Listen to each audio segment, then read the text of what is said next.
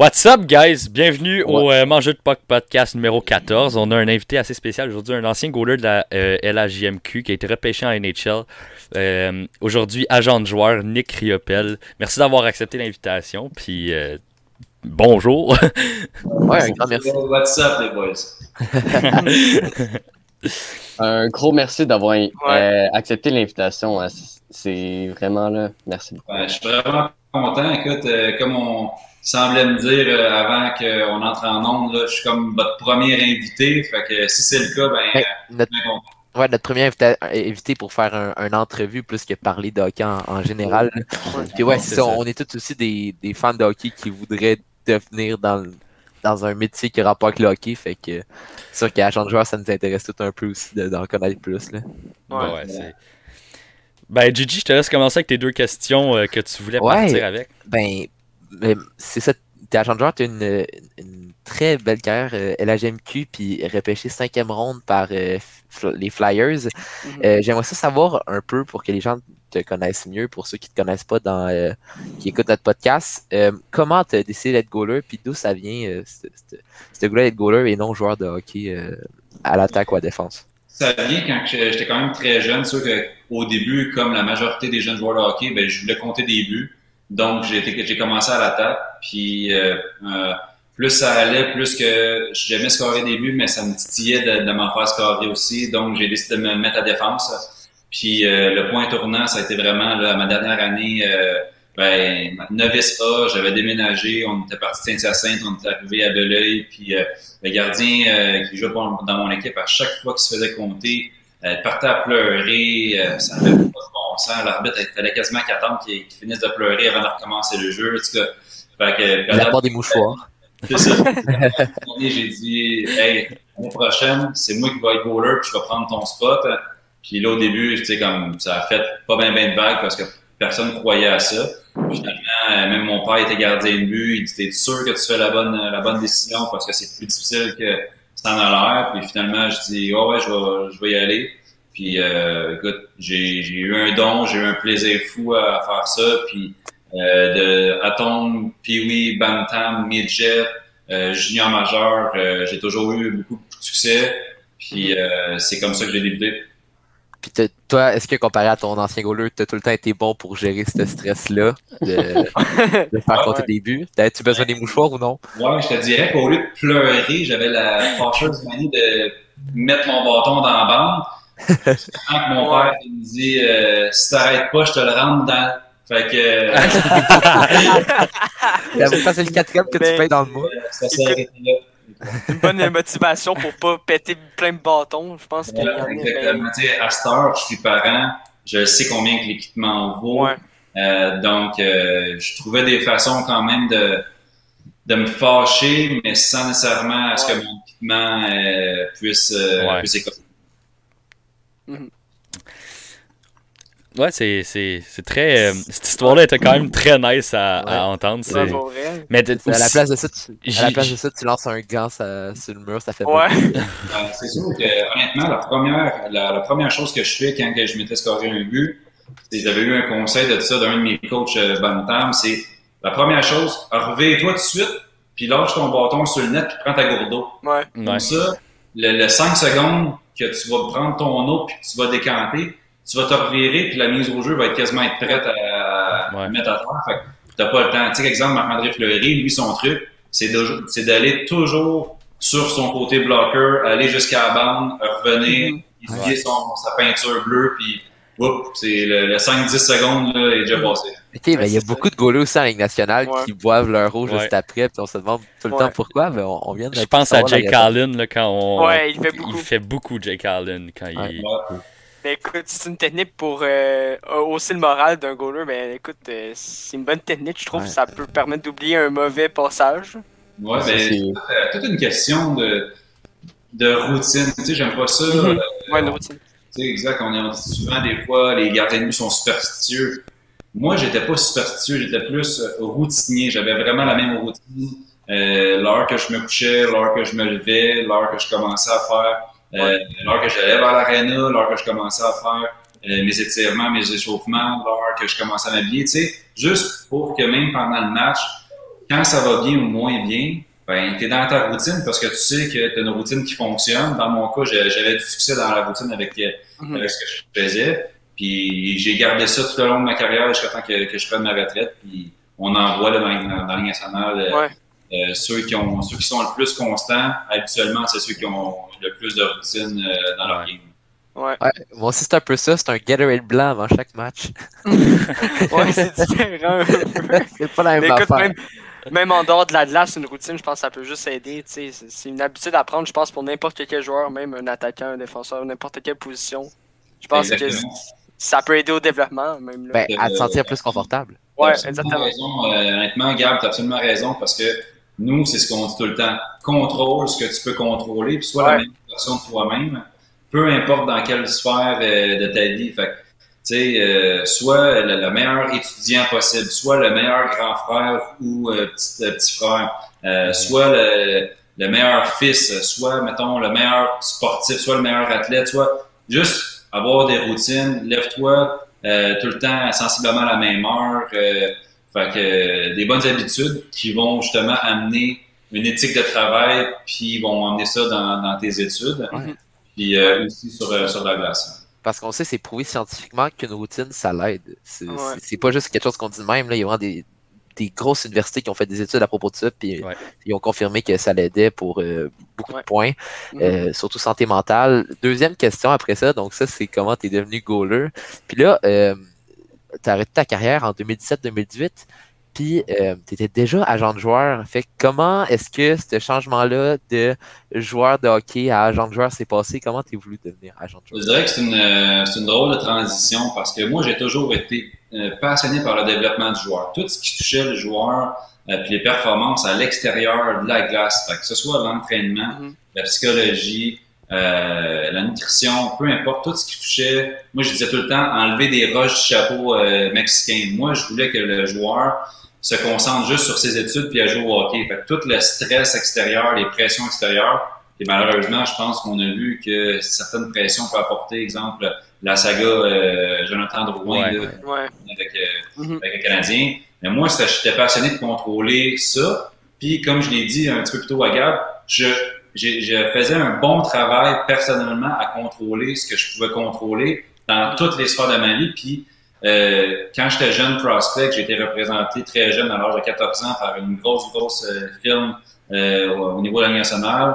Euh, après ça, ben, j'ai été représenté jusqu'à peut-être 20 ans. J'ai décidé de faire un switch à 21 ans pour un- une plus grosse firme qui représente plusieurs joueurs de la nationale en pensant que leur nom, leur connexion allait peut-être m'apporter plus d'opportunités. Puis dans les deux cas, j'ai vu des bonnes choses hein, parce qu'ils ont, ils ont du succès à un certain, un certain niveau. J'ai vu des moins bonnes choses euh, parce que j'ai toujours la tendance à dire que dans les grosses agences, euh, les joueurs sont catégorisés A, B, C. Tu sais, t'as tes Ouais. A players, Ouais. c'est plus des joueurs élites de Ligue nationale. T'as tes B, où ce que c'est Bubble, Ligue américaine, Ligue nationale. Puis t'as tes C, où ce que malheureusement, tu, tu deals toujours des contrats mineurs, soit Ligue américaine, East Coast, puis les, les chances de revenir en haut sont plus minimes. Puis on- avec ça, malheureusement, on voit qu'il y a une baisse de service au niveau des agences, une baisse d'appréciation, une baisse. Puis moi, ben,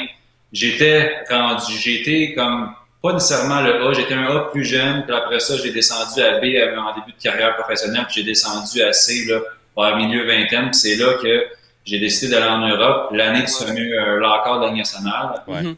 Je savais que quand on gardait le but, ça allait vraiment me toucher. Donc, euh, je dirais que vers 23-24 ans, il y a un de mes amis que son chum à lui était avocat, il a toujours voulu être agent de joueur. Euh, puis on s'est on, on s'est lié euh, on s'est lié d'amitié. Puis moi, il m'a toujours dit Nick, puis maintenant c'est mon partner Étienne Lafleur qui, Ouais. qui est avec nous dans, dans l'agence propulsion.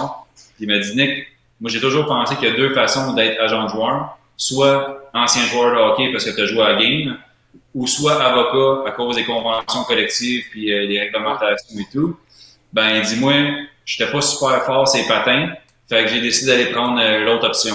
Fait que, euh, mais ça, ça a toujours été son rêve de vouloir faire ce qu'on fait aujourd'hui. Fait que, puis moi, j'avais le background côté plus joueur de hockey. Fait que c'est pour Ouais. ça qu'au début, on a, on a testé le marché. Euh, je me suis occupé de beaucoup d'écoles de, de gardiens de but euh, toute ma carrière, mais quand je suis sorti des Jet 3 des Gaulois, ben, je m'occupais l'été des Gaulois. Quand je suis sorti du junior majeur, euh, je donnais mon opinion sur euh, certains gardiens de but euh, des Wildcats de Moncton. Donc, j'ai tout le temps gardé un lien très fort là. Okay. J'ai fait beaucoup d'écoles de, de, hockey. Puis, ben, il y a des gardiens qui n'avaient pas de représentation, qui se demandaient Hey, Nick, j'ai des appels des Olympiques de Gatineau, je l'appelle euh, des Vultures d'Armandville, comme qu'est-ce que je dis, qu'est-ce que je fais? Puis moi, ben, j'avais eu une très grosse carrière au niveau de la LHGMQ. Je les ai aidés. Ça a fait en sorte que, oh, puis on, on, au lieu d'être sorti cinquième ronde, ils sont sortis deuxième ronde. Puis j'avais, au début, c'était jamais dans l'idée de devenir agent, mais plus euh, consultant, conseiller. Tu sais, j'avais 24 ans, puis je savais que j'avais encore une carrière au moins jusqu'à 30 ans. Ouais. Ben, ça s'est juste développé plus vite que prévu parce que quand j'étais trois ans en Europe, euh, je te dirais que les, un des premiers clients que j'ai eu, c'est Alex Dubo, euh, qui a été euh, un des excellents gardiens de la GDP, qui avait 20 ans, puis il jouait pour les Walkers depuis trois ans. Moi, j'avais connu des succès là-bas, il m'a appelé, il m'a dit Nick, j'ai besoin d'un mentor, j'ai besoin de quelqu'un qui l'a vécu, la pression, qui a joué 20 ans, qui a gagné. J'aimerais ça que, que tu me représentes, c'est un grand mais que tu sois mon, mon mentor. Bon, perfect.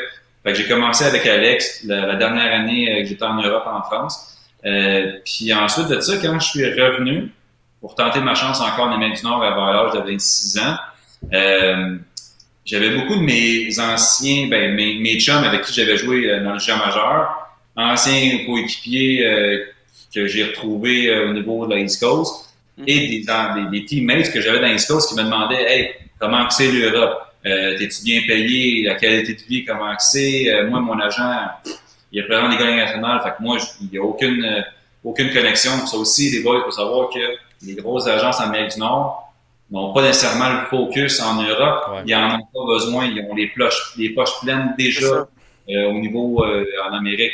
Donc, moi, j'ai vu que je pouvais prendre ces joueurs, on, a, on va appeler ça ces, ces C, des joueurs C, et me les, me les mettre à moi comme les A pour commencer à me faire un nom. Donc, j'ai commencé à envoyer des gars en Europe, euh, en France, en Angleterre, en Slovaquie, au Danemark, ouais. que j'avais, j'avais évolué, je connaissais beaucoup de monde là. Puis, de fil en aiguille, comme je tantôt, il y a des choses que j'avais aimées, mais moins aimées euh, de, des agences avec qui j'ai été représenté. Puis, il y a deux choses que j'ai dit à Étienne. La première, c'est si on fait ça, je veux représenter les joueurs de la même façon que moi, j'aurais aimé ça être représenté. Mm -hmm. Et l'autre chose, c'est, je pense que présentement, pour sortir du lot, ça nous prend quelque chose qui nous différencie. Puis ce que j'avais manqué dans les deux cas, c'est proximité puis accessibilité. Et je pense, les boys, vous pouvez le savoir, surtout vous autres, ouais. Ouais. les réseaux sociaux, la proximité, l'accessibilité, euh, du nombre de, de, de façons qu'on peut rejoindre quelqu'un, euh, c'est fou. Donc, moi, je, on, on, est mis là-dessus. C'est une, pour, une raison pour ça que ça a commencé tellement fort, euh, l'agence, que je, non seulement je commençais à présenter des gars en Europe, je, je me représentais moi-même au niveau de l'Amérique du Nord. Puis j'ai des chums qui m'ont dit, Nick, tu sais, même si mon gros agent, moi, il m'appelle pas, euh, ça sert à quoi d'avoir un gros agent? Ben, je peux, tu peux-tu essayer de, de travailler pour moi? Là, j'ai trouvé des camps, euh, Alex Dubois avec le Canadien de Montréal, des gars avec un contrat euh, de la Ligue américaine avec euh, les Islanders de New York, euh, un gars avec qui j'ai trouvé un, un, autre contrat avec le Moose de Manitoba pour le club école des, des Jets. Ouais. tu sais, comme... Oh. Oh. Et comme... Oh, OK je jouais contre mes joueurs au niveau professionnel, puis mm -hmm. comme un conflit ouais. d'intérêt qui se créait, mais j'ai toujours eu un grand respect des dirigeants de la Ligue nationale, de la Ligue américaine, parce qu'ils savaient que j'avais une éthique de travail, je faisais ça pour les bonnes raisons, puis que quand c'était temps de business, les joueurs, je les arrêtais, puis si ce correct, c'était pas parce que euh, j'ai fait exprès, c'était vraiment juste parce que... euh, tu travaillais fort. Euh, ouais, en, en, parlant de réseaux sociaux, j'ai vu tes stories sur euh, Alexis Dubo, première étoile euh, du match euh, avec les Stingrays. Ouais, ouais. exactement. Avec, Alex, lui, un gars qui a, qui a dominé le, le junior majeur, gagnant de la Coupe Memorial, si on se souvient, chez Williams, c'était très jeune dans ce temps-là. Mais puis après ça, il a eu une très bonne carrière junior. Il a, il a eu quatre championnats au niveau universitaire avec Nouveau-Brunswick. Nouveau-Brunswick. Après ça, professionnel, contrat de Ligue américaine avec Belleville, club d'école des sénateurs. Cette année, il a été faire le camp d'entraînement de Hershey, euh, qui est dans le club école aussi de des Caps. Ouais. présentement, euh, ouais, il connaît toute euh, une bonne saison encore, euh, Alexis. Ouais. ouais. En ce moment, il est en, en SHL avec le South Carolina. Ouais. Puis, euh, des, des, très bonnes stats, pareil. Euh, puis sinon aussi, tu parlais de proximité. Puis euh, c'est vrai que c'est une affaire extrêmement importante. Puis de ce que j'ai compris, c'est ça, fait que vous étiez un, un, des premiers à vraiment permettre cette proximité-là grâce à tous les réseaux qu'on a avec les joueurs. Puis c'est sûr que pour un joueur, savoir qu'à tout moment, il peut avoir besoin. Il peut avoir, il peut parler avec euh, son agent, c'est sûr que c'est vraiment bien. Puis un autre truc que, que tu as parlé, puis que ça, ça me fait un, un, peu penser aussi au niveau des agences dans la musique. C'est il y a malheureusement certaines, certaines agences qui pensent trop business Ouais. Euh, puis ça enlève justement euh, ouais. certains trucs supplémentaires que les joueurs pourraient avoir là, parce que dans la musique, il y a beaucoup de, aussi de, de gros stars de la musique. Là. Je, te, je pense par exemple à du Daft Punk, qu'ils ont, ils ont brisé ça il n'y a pas trop longtemps, qui ont jamais voulu être dans des grosses agences justement parce que ils trouvaient qu'il y avait trop un côté business, pas un côté ouais. artistique. Ouais, puis le côté, comme on a dit, rapproché entre l'agence et, et, le joueur.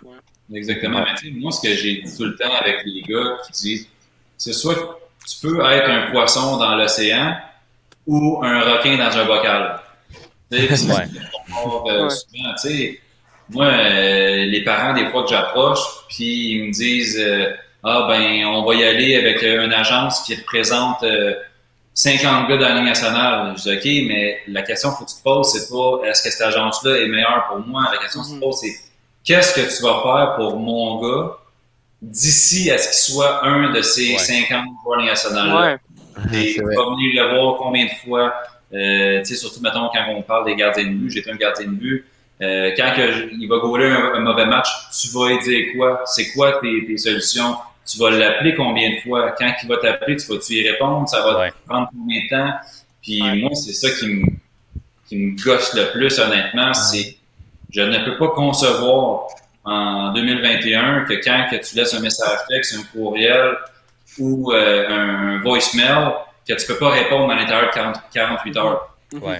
Donc, euh, ça être fidèle ben, envers tes, tes joueurs. Là, puis c'est important pour une agence d'être là pour euh, ses joueurs puis vraiment leur, les faire sentir bien. Ouais. ouais. Mais, c'est un peu comme je prends par, par, exemple un coach de hockey comme moi, c'est sûr que j'ai jamais joué à des, des hauts levels, là, je suis Bantam B. Même à ça, on va dire que je fais un, je fais un mauvais match. Euh, tu sais, c'est bien que le coach parle à l'équipe et dit c'était pas un bon match, mais qu'il vienne te parler à toi puis qui dit à toi que c'est que tu as mal fait, qu'est-ce que tu peux faire pour t'améliorer, ça fait une très très grosse différence ouais. de savoir qui se de toi. C'est pour ça que nous, on y a toujours été, au, au lieu d'y aller comme en volume, on y a été plus en en qualité, c'est sûr que au début, il a fallu que je me fasse un nom, il a fallu qu'Étienne puis moi, on, on ouais. commence en quelque part. Puis ouais. une chose que je voulais pas faire, c'est de commencer, mettons, avec 5, 5 à 10 joueurs, puis que 2-3 ans après avoir eu du succès, ben les 5 et 10 joueurs que, qui vaut plus la peine ou moins la peine, ben pouf, je voulais pas, moi, ce système de ABC là. Ouais. Parce que des fois, euh, je parlais à un gars qui, qui a au-dessus de 300 matchs en Ligue américaine cette semaine, puis on est en train de discuter ensemble pour potentiellement travailler ensemble. Puis, j'ai dit, malheureusement, euh, tu saches que tu ne seras pas le plus important chez nous. Là, il regarde le site Internet, il regarde c'est qui, c'est qui le plus important. Ben, j'ai dit, vous êtes tous importants. J'accorde autant d'importance ouais. gars de la ligne américaine, aux gars qui sont ouais. dans le KHL, Excellent. aux gars qui jouent Bantam, qui sont, que le gars qui joue junior majeur. Mm -hmm. C'est ça, j'en accorde autant. Autant ces réseaux sociaux, j'accorde autant de reconnaissance euh, aux gars, peu importe le niveau, parce que je, je sens que c'est ça. Moi, j'ai toujours dit, je veux représenter les joueurs comme si, euh, comme j'avais été représenté. Donc, il y a des moments que j'ai pas été tout le temps le top, hein, mais si j'ai décidé de travailler avec un joueur, c'est parce que je pense qu'il a un certain talent. Puis non, faut pas penser que si le joueur n'a pas de potentiel NHL, il est aux poubelles. Ouais. Euh, en Europe, j'ai vécu une très belle vie en Europe. Puis il y en a qui jouent dans la ligne américaine, qui sont payés des 2, 3, 400 000, qui font une très belle vie aussi. Fait que, tu sais, des fois, euh, faut, euh, c'est sûr que mm -hmm. S'intéresser à d'autres choses. L'opportunité d'en représenter 30, puis faire 3 millions ou t'en représentes un pour 3 millions, mais je suis pas capable non plus. Là. Je sais que je vais en, en prendre un parce que beaucoup moins de charge de travail, beaucoup plus de temps pour, pour, donner de service. Exactement. Ouais. mais la, la, manière dont marche ton agence, là, ça doit faire des heureux. C'est une des raisons qui pousse les joueurs à aller vers toi? Ben, je te dirais que il y, a aussi le fait que oui, je fais du beaucoup de ces connaissances et réseaux sociaux. Dans un temps normal, en dehors de la pandémie, euh, dans un aréna, je, regarde, je suis dans un, un aréna, les pieds dans l'aréna, entre 175 puis 250 fois fait que j'ai, été joué environ là, 175 à 250 matchs par année d'arena. Ça, je peux faire du badminton midget, junior majeur, universitaire, Ligue américaine, East Coast, Ligue nationale. Fait que, tu sais, j'envoie des lignes. Fait que les gars, là, ils voient le manteau de noir, le manteau de noir avec P pour la propulsion, puis ils voient, euh, euh, comme j'ai mon livre de, de scouting, puis ils voient, tu sais, le monde ne veut pas, puis aussi les parents. Tu sais, tout le temps, l'œil, ah, il est tout le temps là, il est tout le temps là, tu sais dans une arène Bantam, là, il n'y a pas 3000 personnes. C'est ça. De 25, là, puis, euh, tu sais c'est qui qui est là. là. Fait c'est pour ça que je pense que, un, ça a été ça. Euh, je suis très, très proche, très présent. Mais l'autre chose, c'est que vous allez jouer dans des sports, c'est pas nécessairement le hockey. En moment de la journée, en, en moment d'une saison, les gars, vous allez vous rassembler à l'entour euh, euh d'un lunch, vous allez sortir quelque part, vous allez vous parler, surtout les professionnels c'est quoi tu fais comme salaire? Hey, c'est quoi qui que ton agent? Est-ce qu'il est au téléphone? Ah, excuse-moi, c'est mon agent, toi. Ah, moi, man, ça m'a fait euh, trois mois qu'il m'a pas appelé. Je sais pas comment ça. On appelle ça en anglais du locker room talk. Tu sais, des. Du bouche à oreille. Exactement. Puis ça, ça a fait que, ben, au début, nous, on voulait se, se minimiser à recruter, ben, à ajouter trois joueurs, à recruter trois joueurs. Mais ça a fait que ça allait exploser à un moment donné parce que euh, les deux, trois gars que j'ai envoyés en Europe ou que je représentais, ben, ils étaient tellement satisfaits du service comparativement à ce qu'il y avait dans leur grosse agence, parce qu'il y avait ce qu'ils avaient besoin, eux autres, là. C'est pas euh, des gars qui faisaient ses taxes puis euh, ouais, c'est pas ça, là. Le gars qui avait besoin, il avait besoin de feedback, il avait besoin d'être quelqu'un d'être présent, de, mm. d'être là quand ça fait sept games que t'es scratch, d'être là quand ça, quand ça va bien. puis ça a fait que ben, t'en parles à tes chambres, deux, trois, là, whoop, tu, je communique, puis sais, là, encore là, juste par mes réseaux sociaux, puis le rock, le, bouche à oreille, je suis obligé, je vous dirais, à chaque mois de, de refuser une dizaine de joueurs ou de parents qui voudraient que, que je travaille pour eux autres, mais malheureusement, il faut que je sois fidèle à ce que j'ai dit dès le début. Si, si j'en représente 100, impossible si tu fais ta job comme du monde, tu peux pas euh, mais, plaire à tout le monde. Mais tu penses-tu rajouter des, des, agents dans ton, dans ton agence un jour pour subvenir à, à plus de joueurs? Oui. La seule affaire là-dedans, Danick, c'est que je suis très demandant envers moi-même. Mhm. Euh, puis je demande aussi beaucoup de, des autres. Tu sais, quand quelqu'un il, il, me vend, euh, moi je travaille fort. Le moi, je travaille fort, il est différent à plusieurs niveaux. moi, je, je, me fais une fierté de dire qu'il n'y en a pas beaucoup qui donnent, qui met autant d'heures ou qui, euh, euh, qui ont une éthique de travail aussi élevée que la mienne. Tu sais, que, ouais, c'est ça. Quand tu engages, il faut que tu fasses très attention. Puis aussi, je te mentirais pas que moi, quand je joueur de hockey, j'avais une belle qualité de vie Là, maintenant, agent de joueur, je pense que vous le savez, les boys, tu es payé à la commission des contrats pro. Même si j'avais 150 joueurs au niveau de la LHGMQ, ça ne pas zéro person bar. J'ai des loyers, j'ai un loyer à payer, j'ai une maison, j'ai euh, mon char, j'ai euh, ma famille. Fait qu'il faut que je mette de l'argent sur la table. Donc, si mettons, on va dire, euh, je me fais 60 000, ben, je suis prêt de moi de, de me prendre, de prendre 20 000 puis de, de donner ça à quelqu'un d'autre pour qu'il m'aide. Ben là, maintenant, c'est des choses qu'éventuellement, on va devoir penser. Ouais. Présentement actuel, je me sens capable de livrer la marchandise, capable de le faire avec Étienne qui est avocat à temps plein, donc lui aussi capable de, de, de vivre aussi euh, ailleurs que l'agence.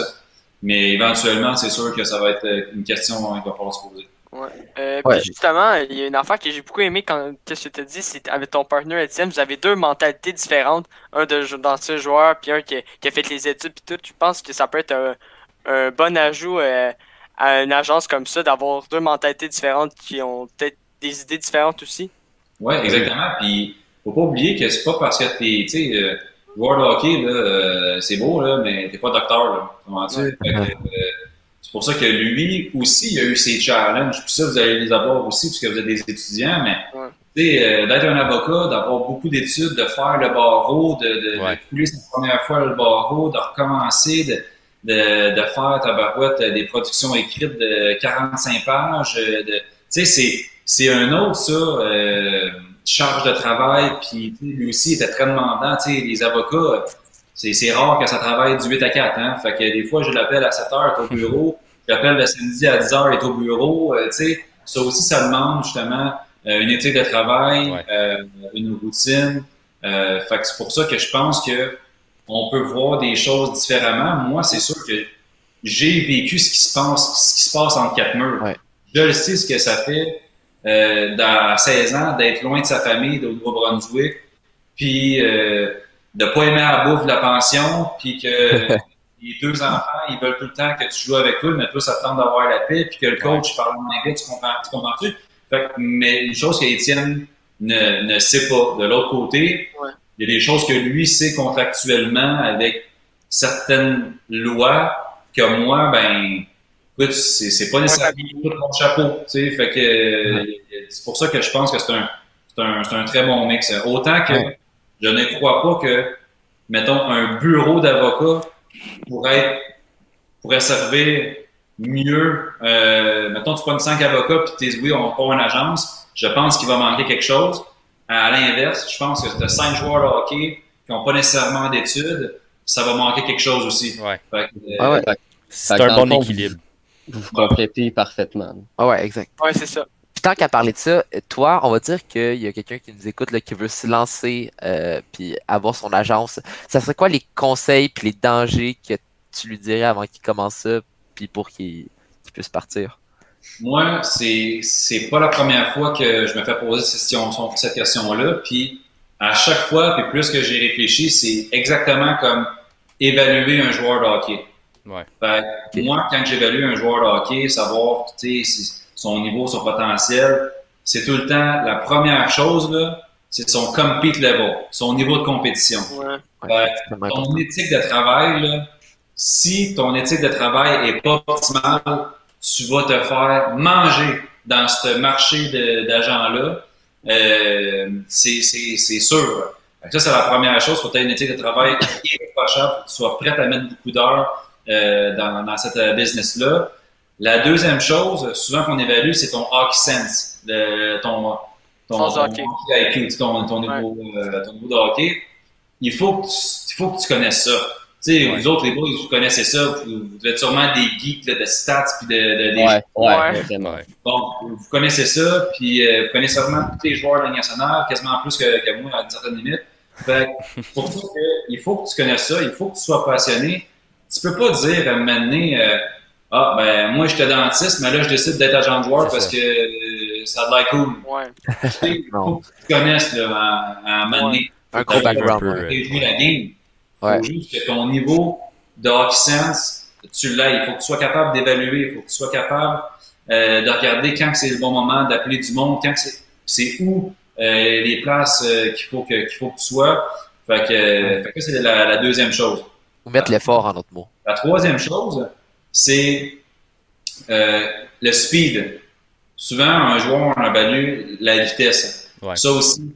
C'est quoi tes objectifs? Toi, là, la vitesse à laquelle tu travailles, c'est-tu, tu sais, comme on parlait tantôt, la proximité, l'accessibilité. Quand tu reçois un message, quand tu reçois un appel, es-tu vite à répondre? Euh, quand tu te dis que tu vas, euh, tu vas aller, tu vas faire quelque chose, ça te prend combien de temps de le faire? Ton objectif, c'est de devenir un bon agent dans 15 ans ou c'est de devenir un bon agent dans 5 ans? Tu sais, ta, ta, réactivité. Euh, moi, à chaque soir, là, je prends quasiment une demi-heure. Tous les matchs dans la Ligue américaine, je regarde quasiment le temps de jeu de chaque, chaque gars, savoir, il est où, il est-tu blessé? Oups, s'il est blessé, j'appelle le GM pour savoir, tu sais, tous les réseaux sociaux, des, euh, Twitter, de toutes les équipes. des, des, communications. OK, bon, mais je sais pas, moi, un gardien de but à Buffalo est blessé, tu sais, on a eu en masse euh, cette année. Ouais. Bon,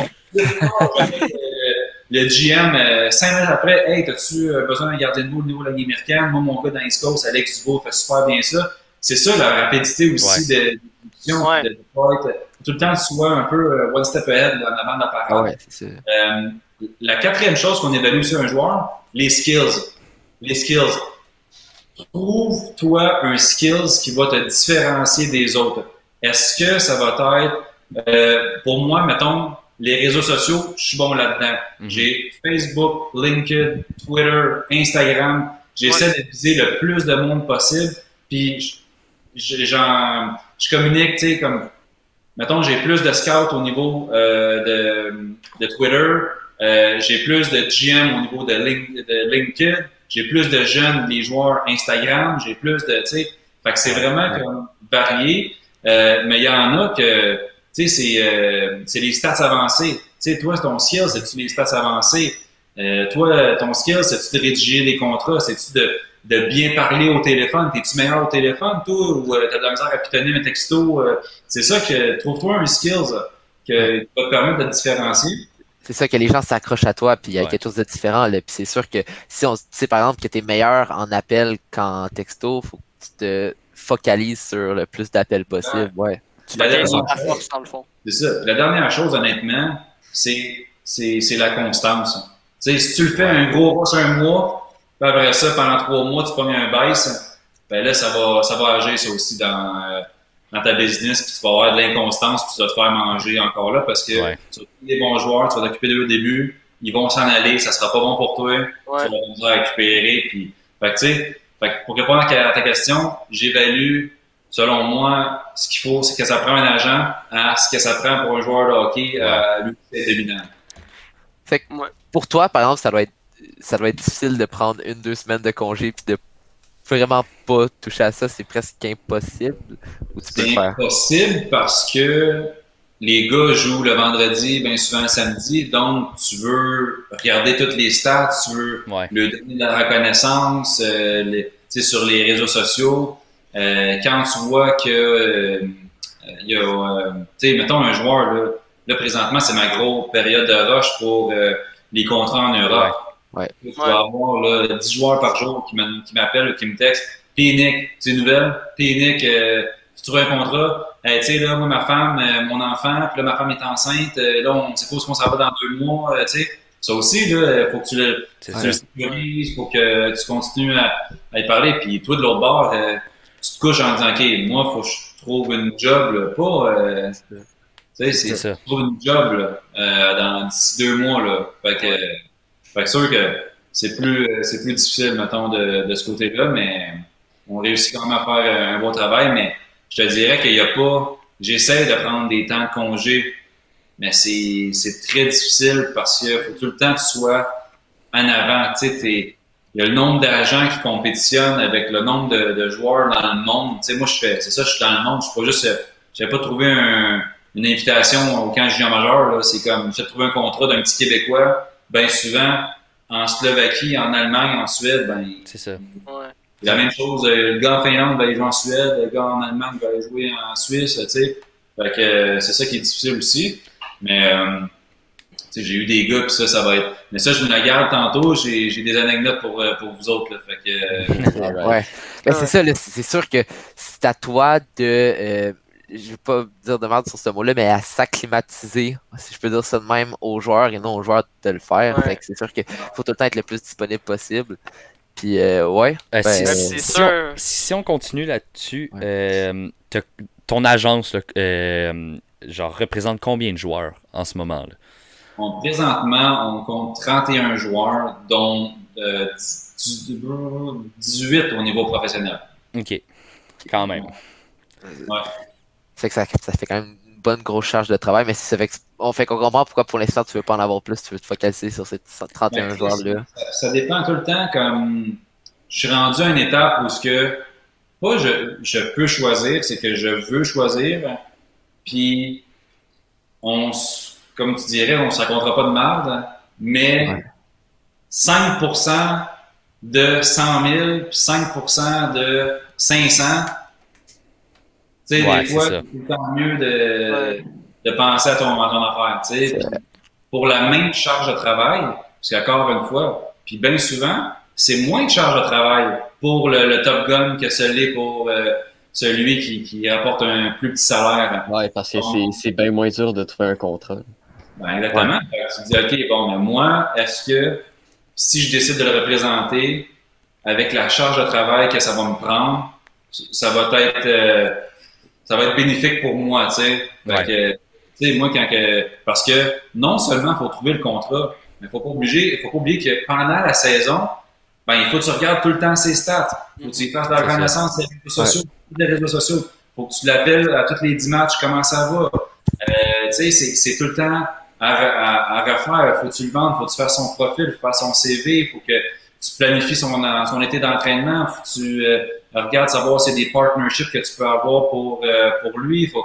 Fait que, tu sais, c'est beaucoup, beaucoup de, de choses à- qui sont demandantes. Puis c'est là à savoir, OK, ben, mettons, euh, pour 500 pièces ça vaut-il la peine ou j'attends le gars qui, qui, qui m'en donne à 3500, là, tu sais? Ouais, c'est ça. Ben, c'est sûr que là, euh, les f- c'est mieux de les faire sentir en confiance. Je pense qu'avec ta méthode, c'est pas mal ça que tu veux faire aussi. Puis je, je suis pas d'accord avec ce que tu dis. C'est, ça veut vraiment. Tes joueurs doivent se sentir en confiance vu que tu prends plus soin d'eux. Mettons que ta place de- d'avoir 100 joueurs, 150, là, d'avoir 30 focalisés sur la- là-dessus, je pense que c'est, c'est un bon début. C'est un bon départ. Ouais. puis ça va juste grossir, je pense. Puis bien souvent, ce que je dis au, au monde qui, tu sais, des fois, j'ai des messages, euh, hey Nick, euh, tu voudrais-tu me représenter, je t'ai vu sur les réseaux sociaux, tu voudrais-tu me représenter, Euh, voici mon CV, tu sais. Puis euh, des fois, c'est, c'est pas contre eux autres, tu sais, mais j'aime mieux être honnête, c'est ce que je les ai dit soit dans le message, des fois, je prends le temps de les appeler, je dis, regarde, c'est absolument rien contre toi. Mais moi, j'ai toujours dit, le joueur que je vais représenter, je veux le représenter de la même façon que moi, j'aurais aimé Ouais. être représenté. Puis si je me sens pas capable de le faire pour toi, puis que dans ton, de ton côté, tu t'entraînes comme un débile, puis que dans ta tête, tu dis, tu parles à ta famille, tes parents, ah ouais, je suis représenté par Nick Riappel, viens me trouver un contrat, mais que moi, je sais qu'à chaque soir, ton dossier est en dessous de la pile, puis que je fais rien pendant peut-être un mois, c'est pas moi que je veux pas devenir ça. Fait que j'aime aussi bien me dire, regarde, on n'est pas le bon fit. Puis, Ouais. il est mieux de trouver quelqu'un que, que tu vas être sa priorité que, que moi qui va te laisser entendre que tu, tu- tu vas, tu- je vais te trouver un contrat, tu sais. Ouais. C'est ça, la, la franchise, la franchise de, des vrais- ben, de dire la vérité, c'est sûr, c'est extrêmement important. Puis sinon, euh, est-ce que, on va dire qu'au début de ta carrière d'agent, est-ce qu'il y a un truc que tu t'attendais pas, quelque chose qui t'a choqué, quelque chose que tu n'avais pas prévu nécessairement en tant qu'agent de joueur? Peut-être qu'il y a un qui te vient en tête. Il y a une que- des choses que, que je trouve décevante, puis même des fois encore aujourd'hui, parce que tu sais, tu travailles dans un monde de hockey. Fait que, que tu sois GM, scout, que tu sois euh, coach, peu importe le niveau, faut pas oublier là, que on est tous pareils. On a toutes la même passion. Là. C'est ok. Ça Ouais. reste une business, je comprends ça. Mais prends-toi pas pour le premier ministre des États-Unis parce que tu es GM d'une équipe nationale ou parce que tu es coach euh, tabarouette euh, d'une équipe euh, de la East Coast ou que tu es rendu coach midget 3. Là. Tu, sais, tu me parlais au niveau Bantam, puis là, tu es rendu coach de 3, puis là, tu es comme. T'as la grosse meilleur, c'est ça. Ah ouais. C'est juste Pas enflé. décevant, puis ce que je pensais Ouais. au début, c'est de dire, hey, oui, c'était intimidant, tu sais, mais à un moment donné, là, on parle de hockey, là, dude, on parle pas d'une opération cœur ouvert, là. C'est ça. Ouais. c'est- C'est juste pour ça que, mais si tu savais le nombre de personnes qui répondent pas, puis là, tu te dis, ferais-tu la même chose à Pat Brisson? S'il l'avait sur son téléphone, tu sais, puis là, il, Ouais. plus des affaires de même qui sont des fois euh, décevantes, puis là, ben, tu restes calme, tu grindes, tu grindes, whoop, tu commences à avoir des plus gros clients, puis, whoop, puis là, après ça, c'est eux autres qui t'appellent, puis là, tu commences à avoir le lien d'amitié. C'est ça. Ouais, Euh, c'est comme si tu prends par exemple moi qui. ben, encore une fois, je le dis, je suis Bantam B, let's go. Euh, ben parfois, tu sais, on va dire, peu importe, tu vas jouer à la patinoire, puis là, il y a comme du, du 3A midget, puis là, ils te calculent pas parce que t'es Bantam B, puis là, t'es comme Colin, on joue au hockey, les gars, là. C'est pas Ouais. grave que, que le level, on joue dehors, puis ouais. on fait Euh, une game si- ensemble. Si on sort un peu de ta carrière, euh, ben, ben, ben, ton agence, euh, puis on rentre dans ta carrière d'hockey, de, de joueur. Euh, comment c'est d'être repêché en NHL? Tu sais, comme, c'est quoi le sentiment puis tout ça quand on, t'entend ton nom au micro là, euh, des Flyers? Ben écoute, les boys, ça c'est une histoire qui va graver à ma mémoire euh, pendant longtemps, puis ça s'est pas déroulé comme je l'avais prévu, certainement pas. Euh, moi, j'étais un joueur de première ronde des, euh, des Wildcats de Moncton au niveau junior, premier Ouais. gardien ici. Euh, j'a- J'avais connu une très bonne saison à 17 ans, mon premier match, 50 saves, euh, joueur, de la- joueur euh, au Canada, euh, première fin de semaine, tu sais, j'avais, mais j'avais comme, puis là, maintenant, il y, a, un- il y a un reporter qui s'en vient à Noël. Il me dit euh, à 17 ans, Nick, comment ça te fait d'être euh, listé sur la liste de centrale nationale en deuxième ronde? Je dis, quoi tu parles? Fait que, tu sais, j'avais aucune conscience que c'était mon draft Ouais. national. Fait que, euh, ben, il dit, ouais, t'es listé euh, dans les cinq meilleurs goalers au monde, là, puis deuxième ronde. Puis là, ça m'avait fucké mon mindset. J'étais comme, oh mon Ouais, ça sort de la game. Là. Tu sais, il faut que j'arrête les études, il faut que je me concentre sur mon draft national, puis ça ça. n'a tellement pas rapport. Le pire, c'est que tu fais juste penser à ça, puis tu, tu overthink, tu penses beaucoup trop euh, à lieu de t'amuser. Puis j'avais pas connu des, euh, des bons playoffs, mais en tout cas, j'avais connu une bonne saison recrue, j'avais été euh, nommé euh, recrue de mon, de mon équipe des Wildcats, puis ça avait bien été. Puis tu sais, en plus de ça, moi, mon draft, ma première draft était à Columbus. Ouais. Euh, J'avais fait les, com les testing combine, euh, tu sais, les techniques-là se retrouvent à Buffalo. euh, Ouais. C'est à Toronto que se trouve, à Buffalo? Euh, C'est à Buffalo. c'est à Buffalo. Passée, ouais. Moi, dans, le, mon temps, c'était à Toronto, les combines de Toronto à Toronto. Puis j'avais été interviewé par, euh, écoute, une vingtaine de, de- d'équipes dans la Ligue nationale. Puis même, euh, tu sais, je me souviens, puis ça, je le dis souvent, les Panthers de la Floride au combine, mais ils sont quasiment 20 autour de la table, tout est seul là. Puis, tu sais, il dit, hey, nous autres, Nick, on t'aime beaucoup, là. Puis on a euh, trois pics en quatrième ronde. C'est sûr que si tu te rends jusqu'à là, t'es, euh, t'es un de ces, ces pics-là, c'est sûr, c'est sûr. ok. Ah ben, tabarouette, mon gars, good, euh, je suis content. J'avais fait des bons tests physiques combine, tout. Euh, puis, avant le draft, j'arrive à Columbus. Mettons, le draft est un vendredi, j'arrive à Columbus un mardi. Là, euh, mon agent m'a- m'appelle et me dit, Nick, il dit, faut se rendre au bureau du draft parce que tu as un billet de euh, télévision. Ils veulent que tu t'assises à cette rangée-là, à ce siège-là. D'un coup que tu es repêché première ronde, ils veulent te, te pointer direct. Puis, Hey, mon gars, j'étais mon gars. Fait que là, le, le jeudi soir, je disais à mon père, j'ai fait, en fin de semaine, là, on va avoir une casquette et un chandail national, ça va être incroyable. Le premier ronde, le vendredi, bon, pas drafté, pas pire. Le deuxième, troisième, quatrième ronde, je me dis, ça y est, mon gars, les Panthers de la Floride, pas drafté. Euh, cinquième ronde, pas drafté. Là, tu commences à penser. Euh, euh, sixième ronde, pas drafté. Là, tu vois, là, septième ronde, pif, pif, pif. Va m'amener le Moncton Wildcat a dit euh, Detroit are proud to select from Moncton Wildcats. Là, tu dis, oh yeah, ça y est. Euh, Cameron, là, c'est mon coéquipier. J'étais comme, ah, ça, Finalement, j'ai sauté jusqu'à la fin, a été le dernier de la draft. J'ai pas été drafté, ça a été une, une déception énorme pour moi. L'année d'après, je rentre à 18, je pensais que mon rêve était fini de d'atteindre national. À 18 ans, j'ai, on a une équipe, on fait pas les playoffs, mais j'ai réussi quand même à être invité euh, au, au- au game Canada Subway, le Canada-Russie Ouais. Ouais. euh, que j'ai partagé avec Jonathan Bernier, euh, que j'ai appris à connaître là-bas. Lui, il venait d'arriver de, de LA, tu sais, euh, Ouais. de jours avant. Fait que, puis, j'avais été établi par une coupe d'équipes, j'étais listé 6-7e ronde. Le draft était à Ottawa, puis j'ai dit à mon père, regarde, on va y aller, juste moi puis toi, puis à la limite, si ça arrive, on va être content, puis si ça arrive pas, ben, c'est pas grave, c'est deux heures et demie de route. Finalement, pas drafté.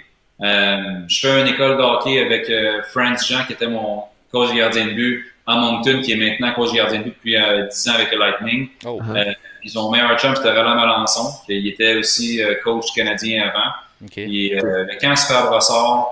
Euh, je fais juste un démo. Tu sais, je fais des exercices, un an.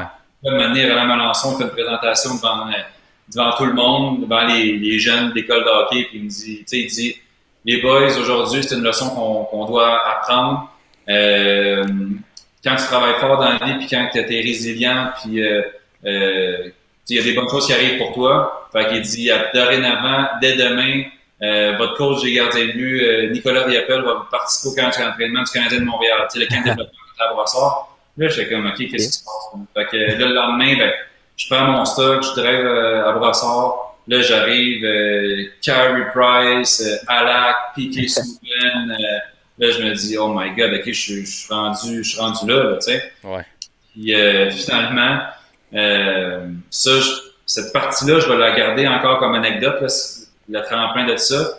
Mais euh, finalement, je connais une année de rêve à 19 ans, euh, brise tous les records de la LHMQ, meilleure moyenne, pourcentage d'arrêt, les Ouais. victoires, premier type d'étoiles, MVP, dernier gardien de but l'avoir fait. Mais là, si je peux te dire tes stats, tant qu'à faire, tu as eu Vas-y donc. 930% euh, d'arrêt dans la saison 2008-2009 avec euh, 43 victoires, 11 défaites, 2,05 euh, euh, buts accordés par, euh, par match.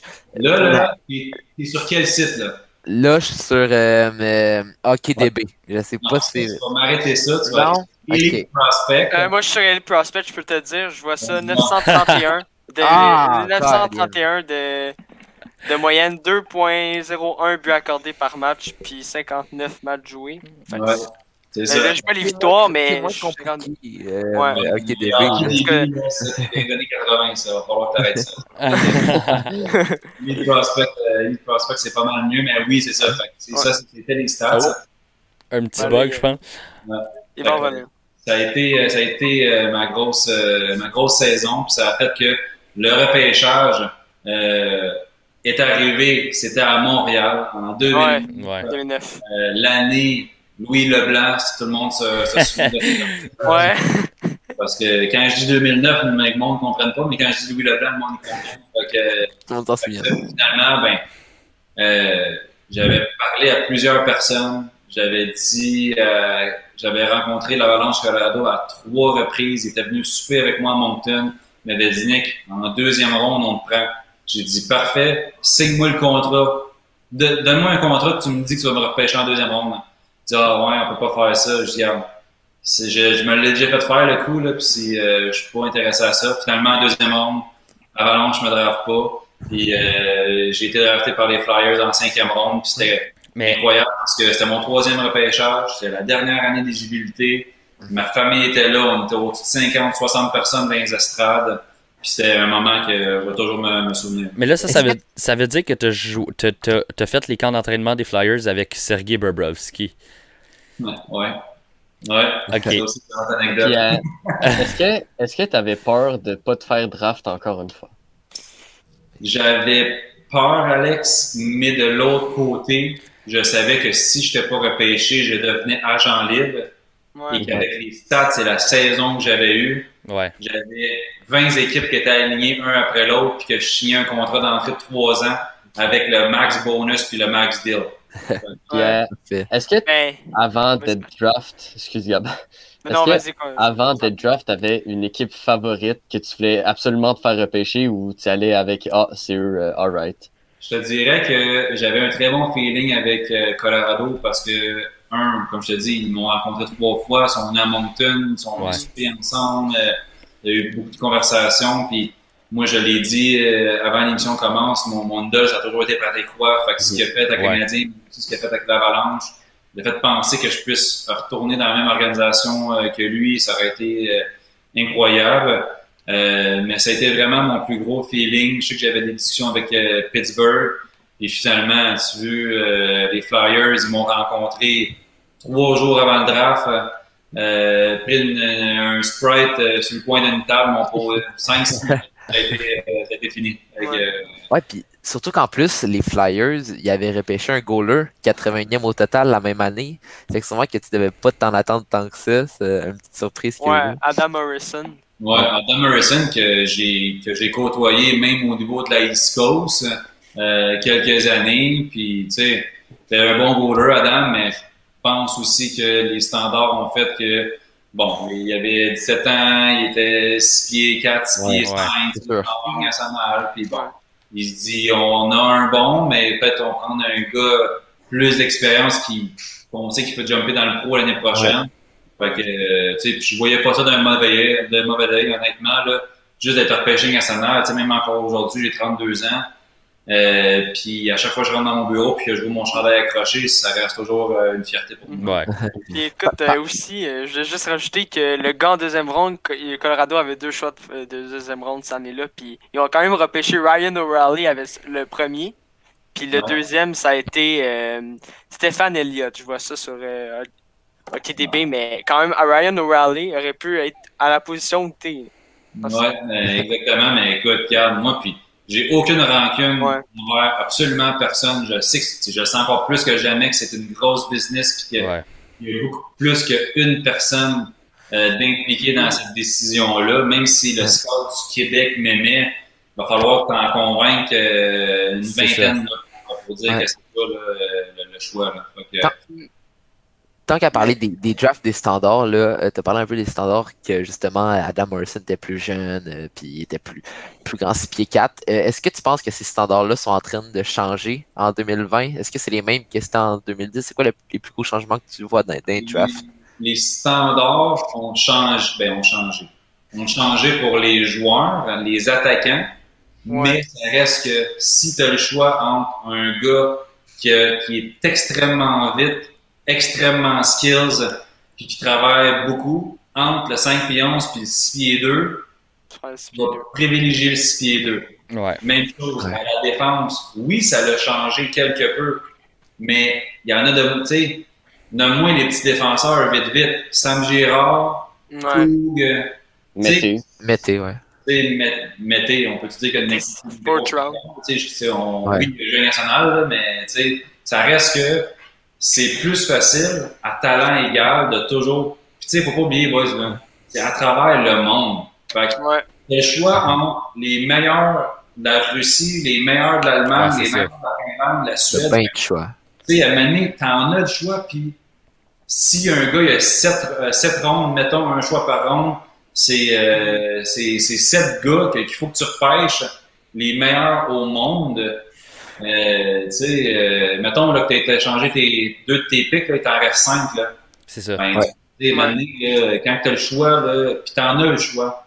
Tu as le choix non seulement des 17 ans, mais tu as les 18 ans late hein, qui sont là aussi. Tu as Ouais. les 19 ans euh, qui, sont, repêché. qui sont encore éligibles.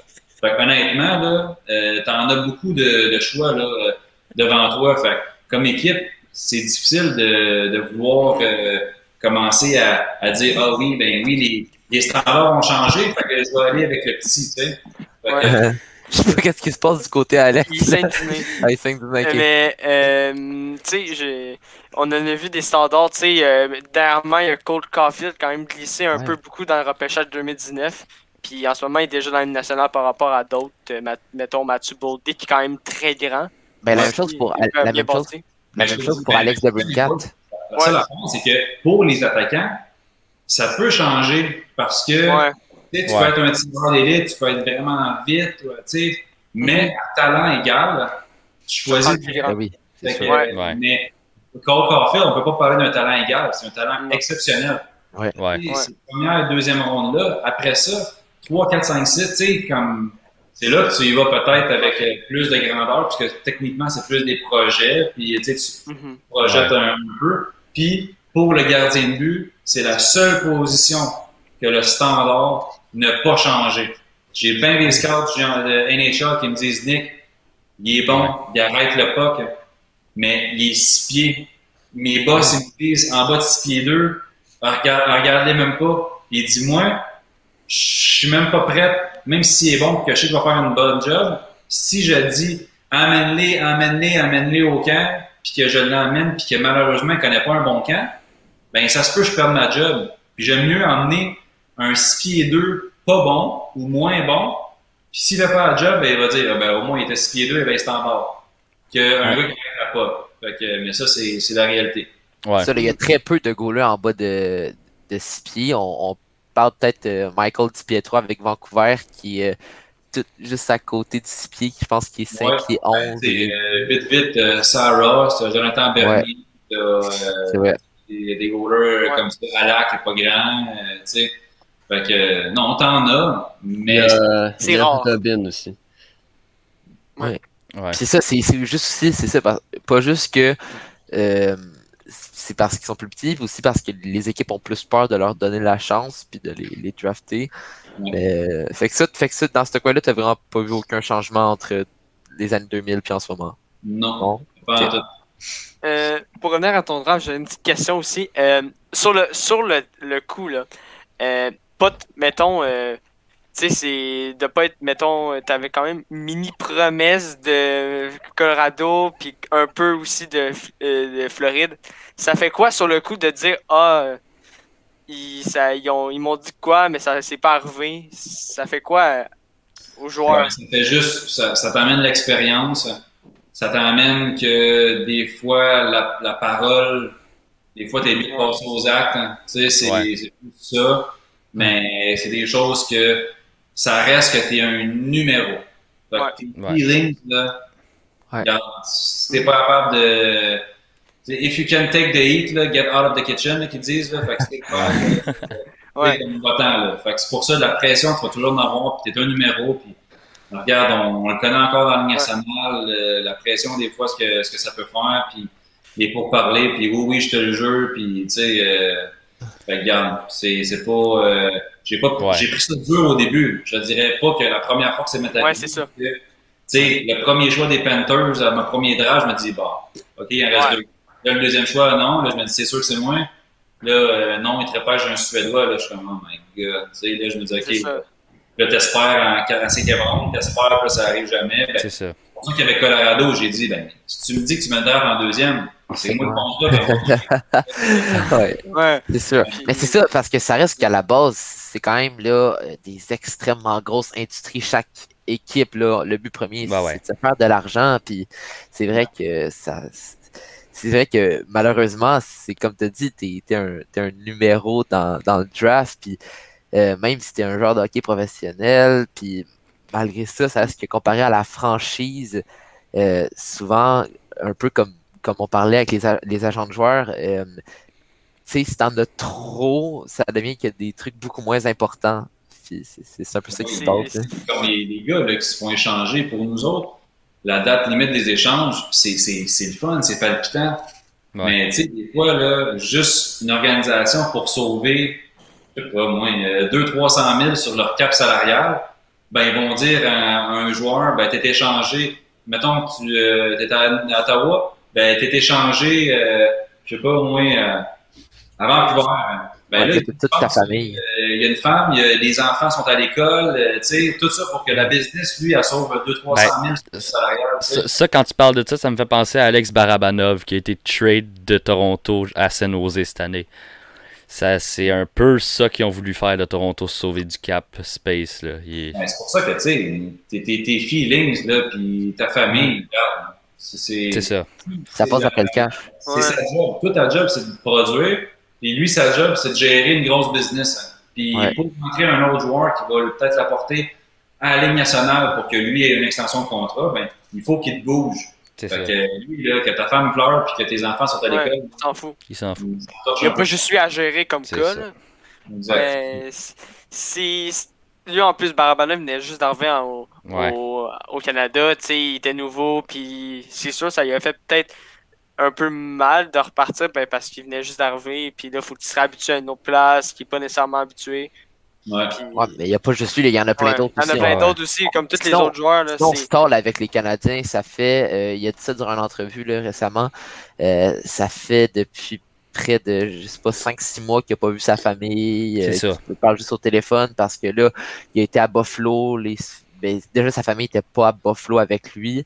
Puis là, en plus, il se fait, il se fait échanger à Montréal. Fait que c'est ça, vivre toutes ces affaires-là tout seul, ça, ça peut être, euh, ça peut être rough. Puis moi, parfois, là, les gens commencent à dire genre les joueurs de hockey, les joueurs professionnels de sport sont overpaid. C'est parce que ils voient pas non plus tout euh, ce qu'il y a autour de juste jouer sa glace. Il y a plein de trucs alentour de ça qui, qui être tough pour le moral, tough pour le joueur là aussi.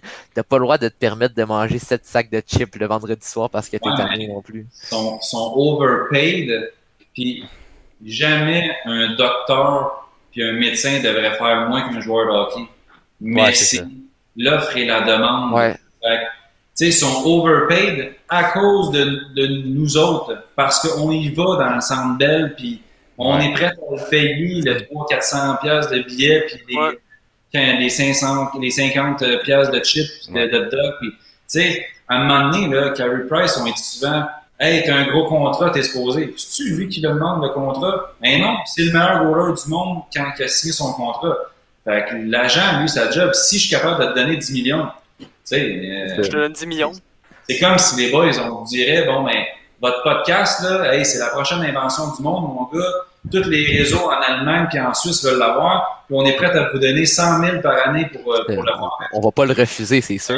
Ben, C'est ça.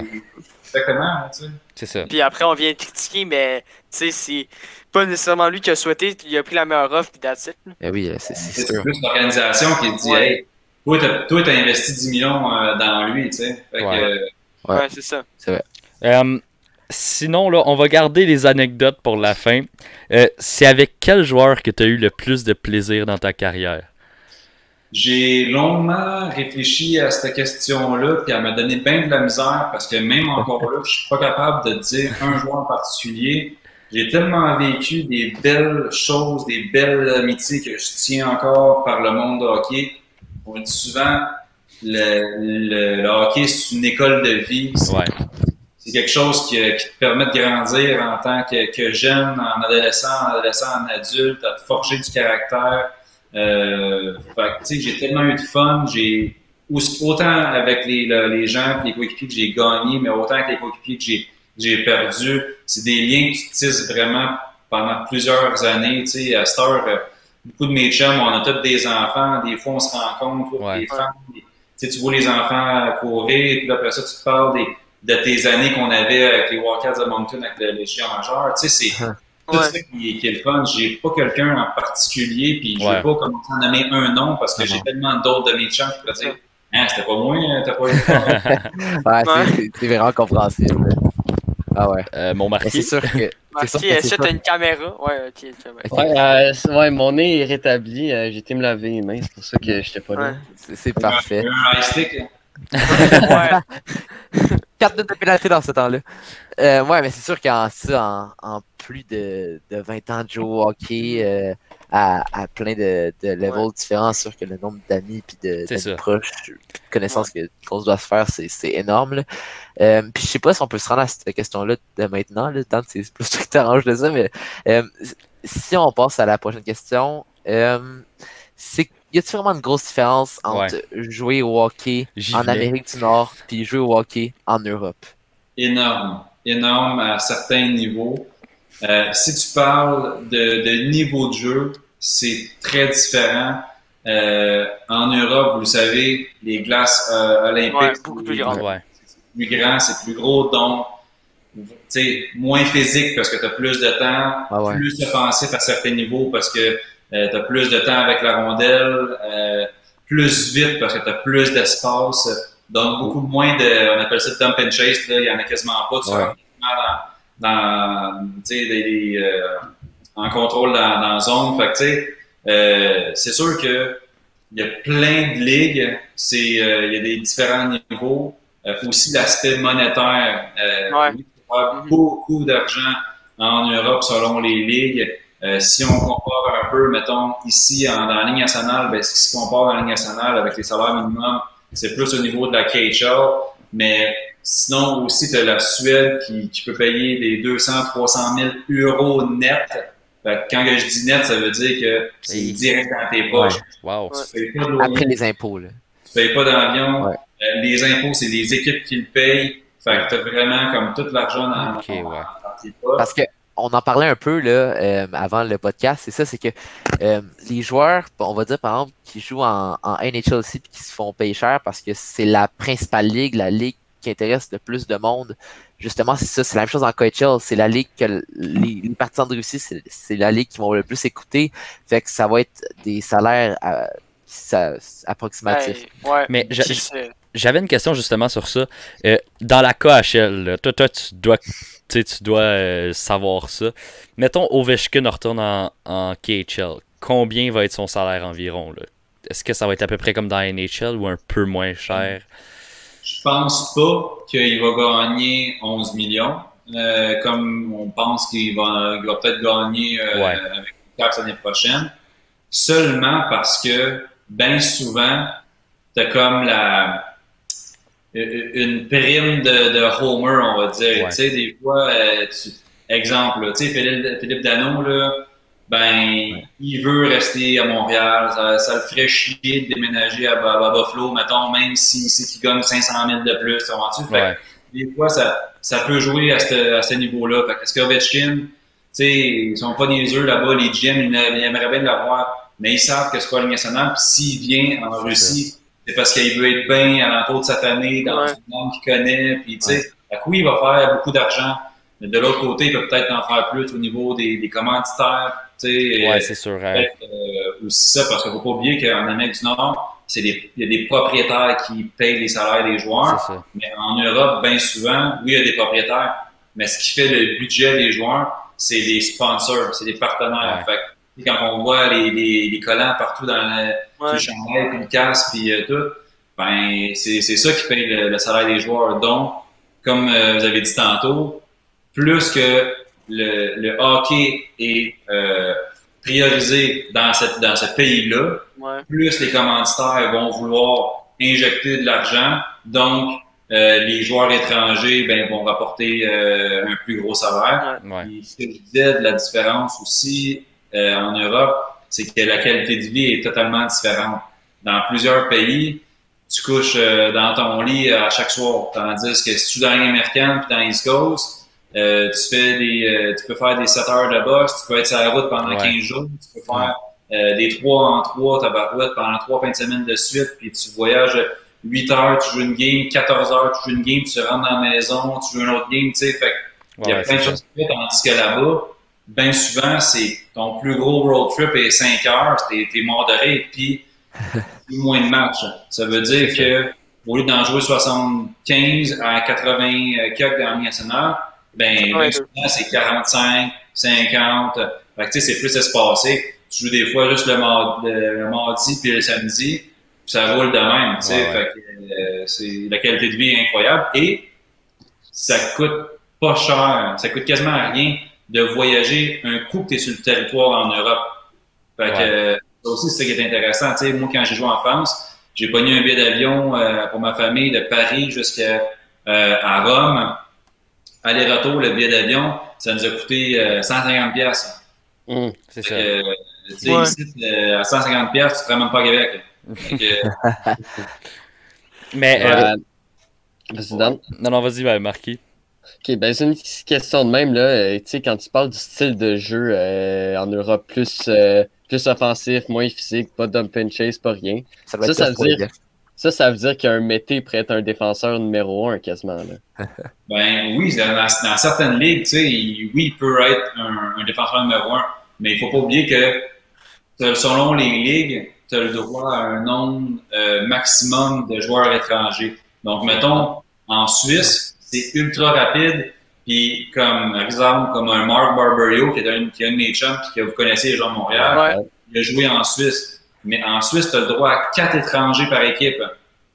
Oh, sais, comme des David Desharnais, Ouais. Genre des Charles Ludon, tu sais, euh, Sheldon, Corey Conacher. Fait que, tu sais, il faut que tu sois là. Tandis que, mettons, euh, dans un pays où, que, en Allemagne, ben là, c'est un petit peu plus style nord-américain parce que tu as le droit à, à une limite euh, de. Tu as le droit d'à 9 habillés, mais tu as le droit à 11 au total. Fait tu sais, quasiment la moitié de la chambre qui ont joué en Amérique du Nord. Fait que c'est sûr que le style va, va différer là, selon, euh, Ouais. selon la. Aussi, Toi- petite question. Ouais, ben, que, euh, je sais pas, avant, j'ai- j'en ai une en rapport avec ça. Euh, Est-ce que tu penses que la KHL, à un moment donné, pourrait devenir autant important que la NHL? Puis- Non, mais je pense que euh, ça se parle qu'ils veulent peut-être faire euh, la Ligue nationale rajouter une division européenne. Ouais. Ouais. Euh, ça se parle, ça. euh, tu sais, parce que je veux pas, le but, business, de faire le plus d'argent possible. Mais Donc, peux-tu imaginer si tu as une équipe, En Europe. t'as des équipes en Russie, tu as une équipe en Finlande, à quel point que le, Ça, ça va vite, là. Exact. Dans les dernières choses, les joueurs aussi, c'est sûr qu'il y a beaucoup de voyagements, mais les joueurs, là, ils ont une grosse, grosse dette à payer là, avec euh, euh, ce qui s'est passé avec la, la COVID, puis euh, le, partage des, des, revenus, puis tout, là, ils sont, il faut qu'ils en doivent. le plus de revenus possible qu'ils font, euh, le moins qu'ils donnent sur, sur, le chèque de paye. Mais j'avais vu aussi à propos de ça l'expansion de la NHL en Europe. Euh, le commissaire de la KHL qui avait shooté dans une entrevue, s'ils font ça, moi je, je, fais une expansion à Québec. Gab, tu vas être content s'ils font ça, mais il avait dit ça, mais euh, est-ce que tu penses que ce serait possible qu'ils fassent ça pour faire chier un peu la NHL qui, ben, qui reste sur leur euh, territoire? Écoute, je te. Tu sais, on se le dit, là, mettons qu'il y a une équipe à Montréal puis, euh, ou à Québec, puis il faut que tu aies joué en Russie tout le temps. Euh, ouais, c'est ça. ouais. Dans KHL, ils disent qu'il y a beaucoup de traveling. On écoute souvent Bob Hartley.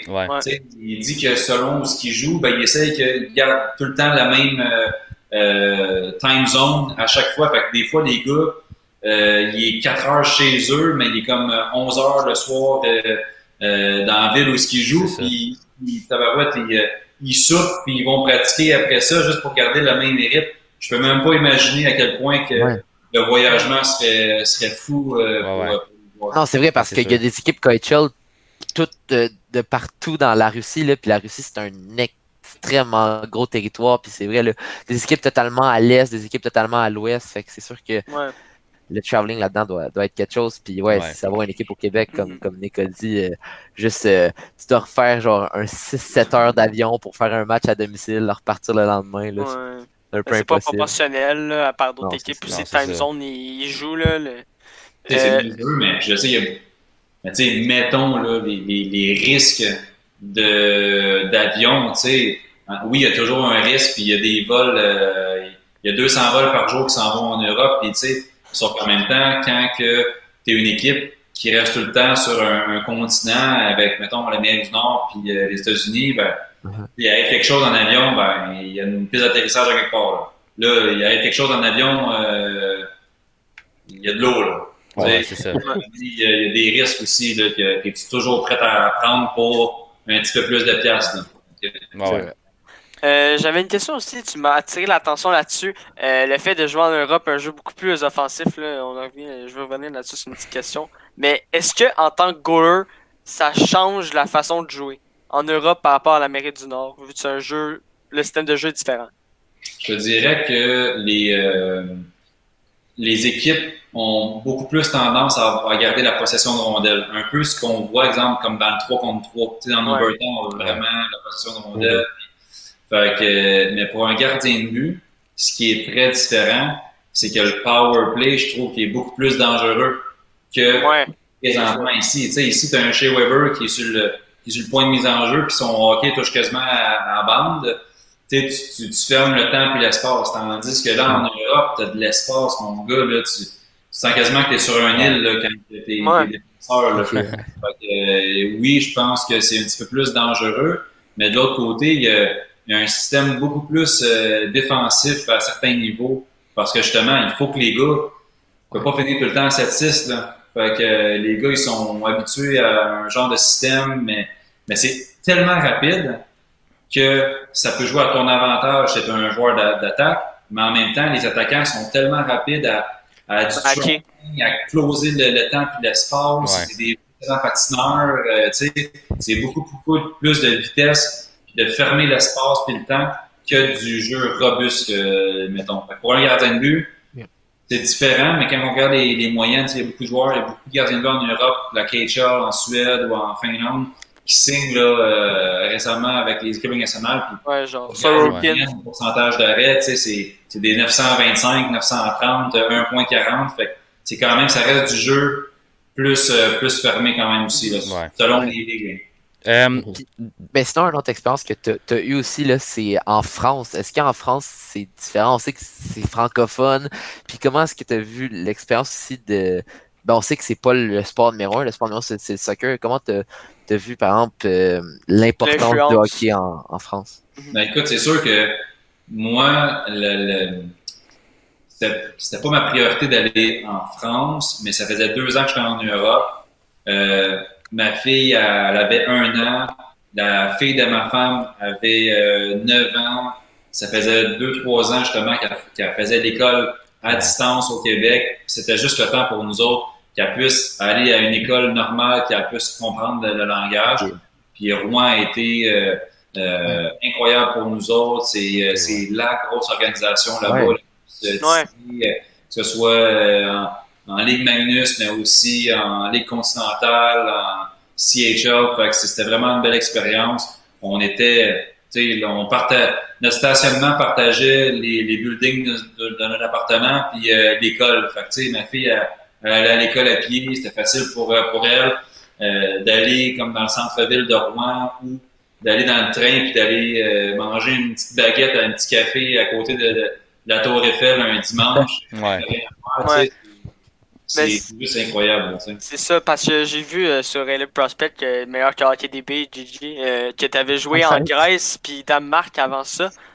Euh, puis je pense que, ben, France, justement, c'est meilleur pour les enfants vu qu'ils parlent français puis c'est une meilleure adaptation. Fait. Ouais, ben, c'est sûr qu'au début, j'ai commencé ma première saison, c'était ben, au UK, la Ligue du UK, mais j'étais en Écosse.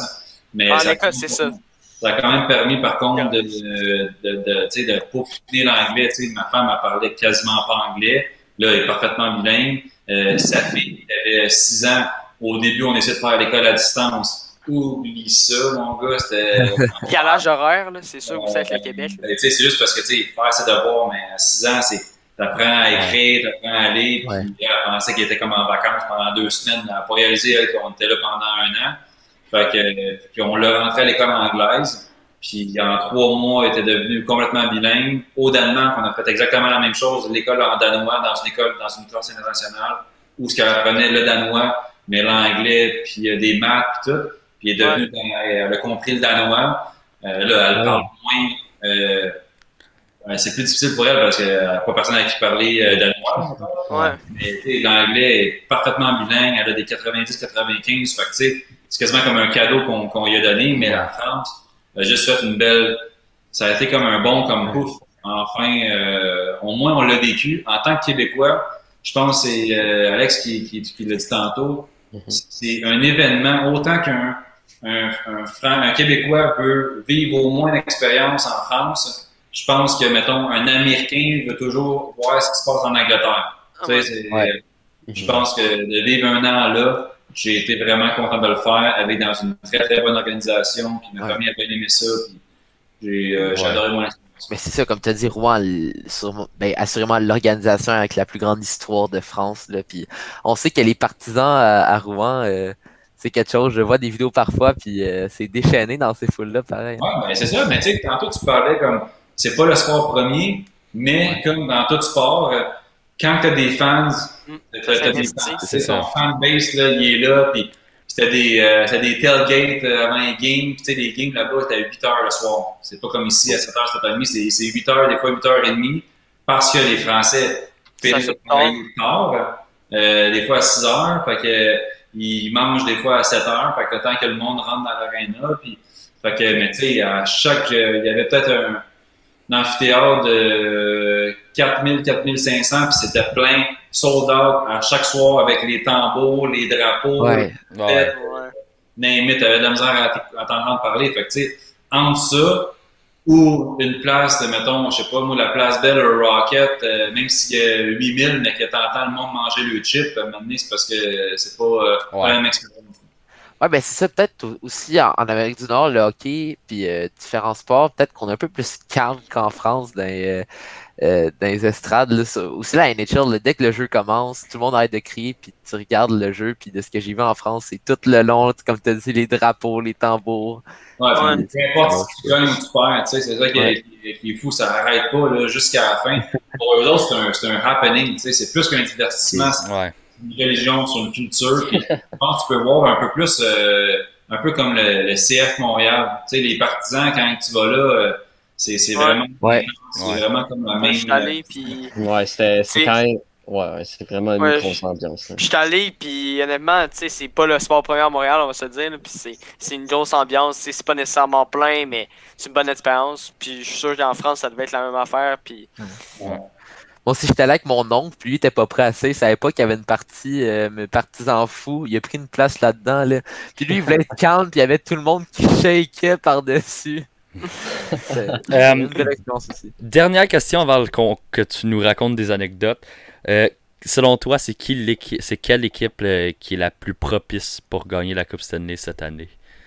Ben écoute, moi c'est sûr que j'ai été trois ans dans l'organisation du Lightning à Tampa Bay. Euh, tous les gars qui jouent là, j'ai tout compétitionné avec eux autres, j'ai tout le fait le camp d'entraînement. Tu sais, j'ai, des chums euh, qui sont là, euh, Yannick Gourde, euh, Ouais. Matt Joseph, euh, Daniel Walcott, tu sais, mon grand chum qui, qui est le coach des gardiens de but euh, pendant, depuis les dernières années, France, tu sais, Julien Brisebois, euh, j'ai des grandes appréciations pour, pour eux autres. Ouais. C'est sûr que mon cœur est, est avec eux autres. Je pense que euh, Un Excellent back-to-back. ouais. malheureusement, n'a peut-être pas la reconnaissance qu'il devrait avoir. Ouais, parce que vraiment. ce gars-là, les boys, C'est c'est vrai. une machine. Ben oui. Machine d'hockey. C'est incroyable. Oui, il y a un powerhouse, mais mêlé en quelque part d'autre, Il va performer quand même. Ouais. de, de faire beaucoup plus de surprises que le monde pense. C'est, c'est un gars qui est très, très, très à son affaire, qui travaille aussi fort dans, les matchs que dans les pratiques. Il se prépare de la même façon. Mhm. Euh, lui, comme, il est pas un gars de party, c'est un gars qui est vraiment focus. Qui a Euh, une routine comme toi, en fait, que t'avais. Fait que, tu sais, honnêtement, moi, j'ai beaucoup d'admiration. Fait que moi, je suis obligé de dire euh, que, que ça va être euh, le Lightning. Un back-to-back? Ouais, c'est ça. Ils ont encore une, une équipe excellente. Là. Euh, Kucherov est supposé de revenir aussi. Sam Coach oh, aussi. Ça me ça, cause ferait un, aussi. ça ferait un grand bien aussi. Oui. Mais puis si nous aussi on peut dire un peu ce qu'on ce qu'on pense, c'est sûr que Tampa Bay, ça reste qu'il y a encore cette année euh, excellente équipe. Euh, Iserman puis Brisbois ont fait une très bonne job pour euh, concocter cette cette, cette équipe-là. pack-là de joueurs là, ouais. Mhm. Puis euh, aussi moi j'irais pour un Avalanche avec euh, tous les, euh, les gros joueurs qui ont. Euh, Rantanen joue extrêmement bien cette année. Lui aussi Ouais. il manque de reconnaissance là, Rantanen avec avec Colorado. Sûr que tu sais, on- logiquement- aussi, on a une équipe de l'Est, fait qu'on entend moins parler de ces joueurs-là en, en, ouest, en Ouest qui sont en train de, de défoncer ça. McKinnon, euh, ben, lui, on sait, c'est un des meilleurs joueurs de nationale, fait que moi, j'irais pour un, un Avalanche. Ouais.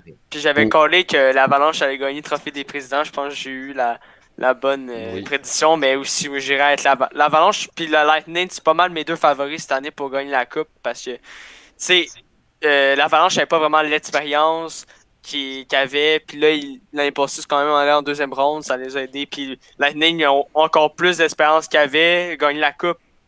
Fait que je pense que c'est les deux équipes les plus propices à gagner. Euh, pour, pour ma part, moi, je vais y aller avec un Wild du Minnesota, avec le- notre, bon, notre, bonne surprise. vieille, notre bonne vieille recrue euh, Kirill.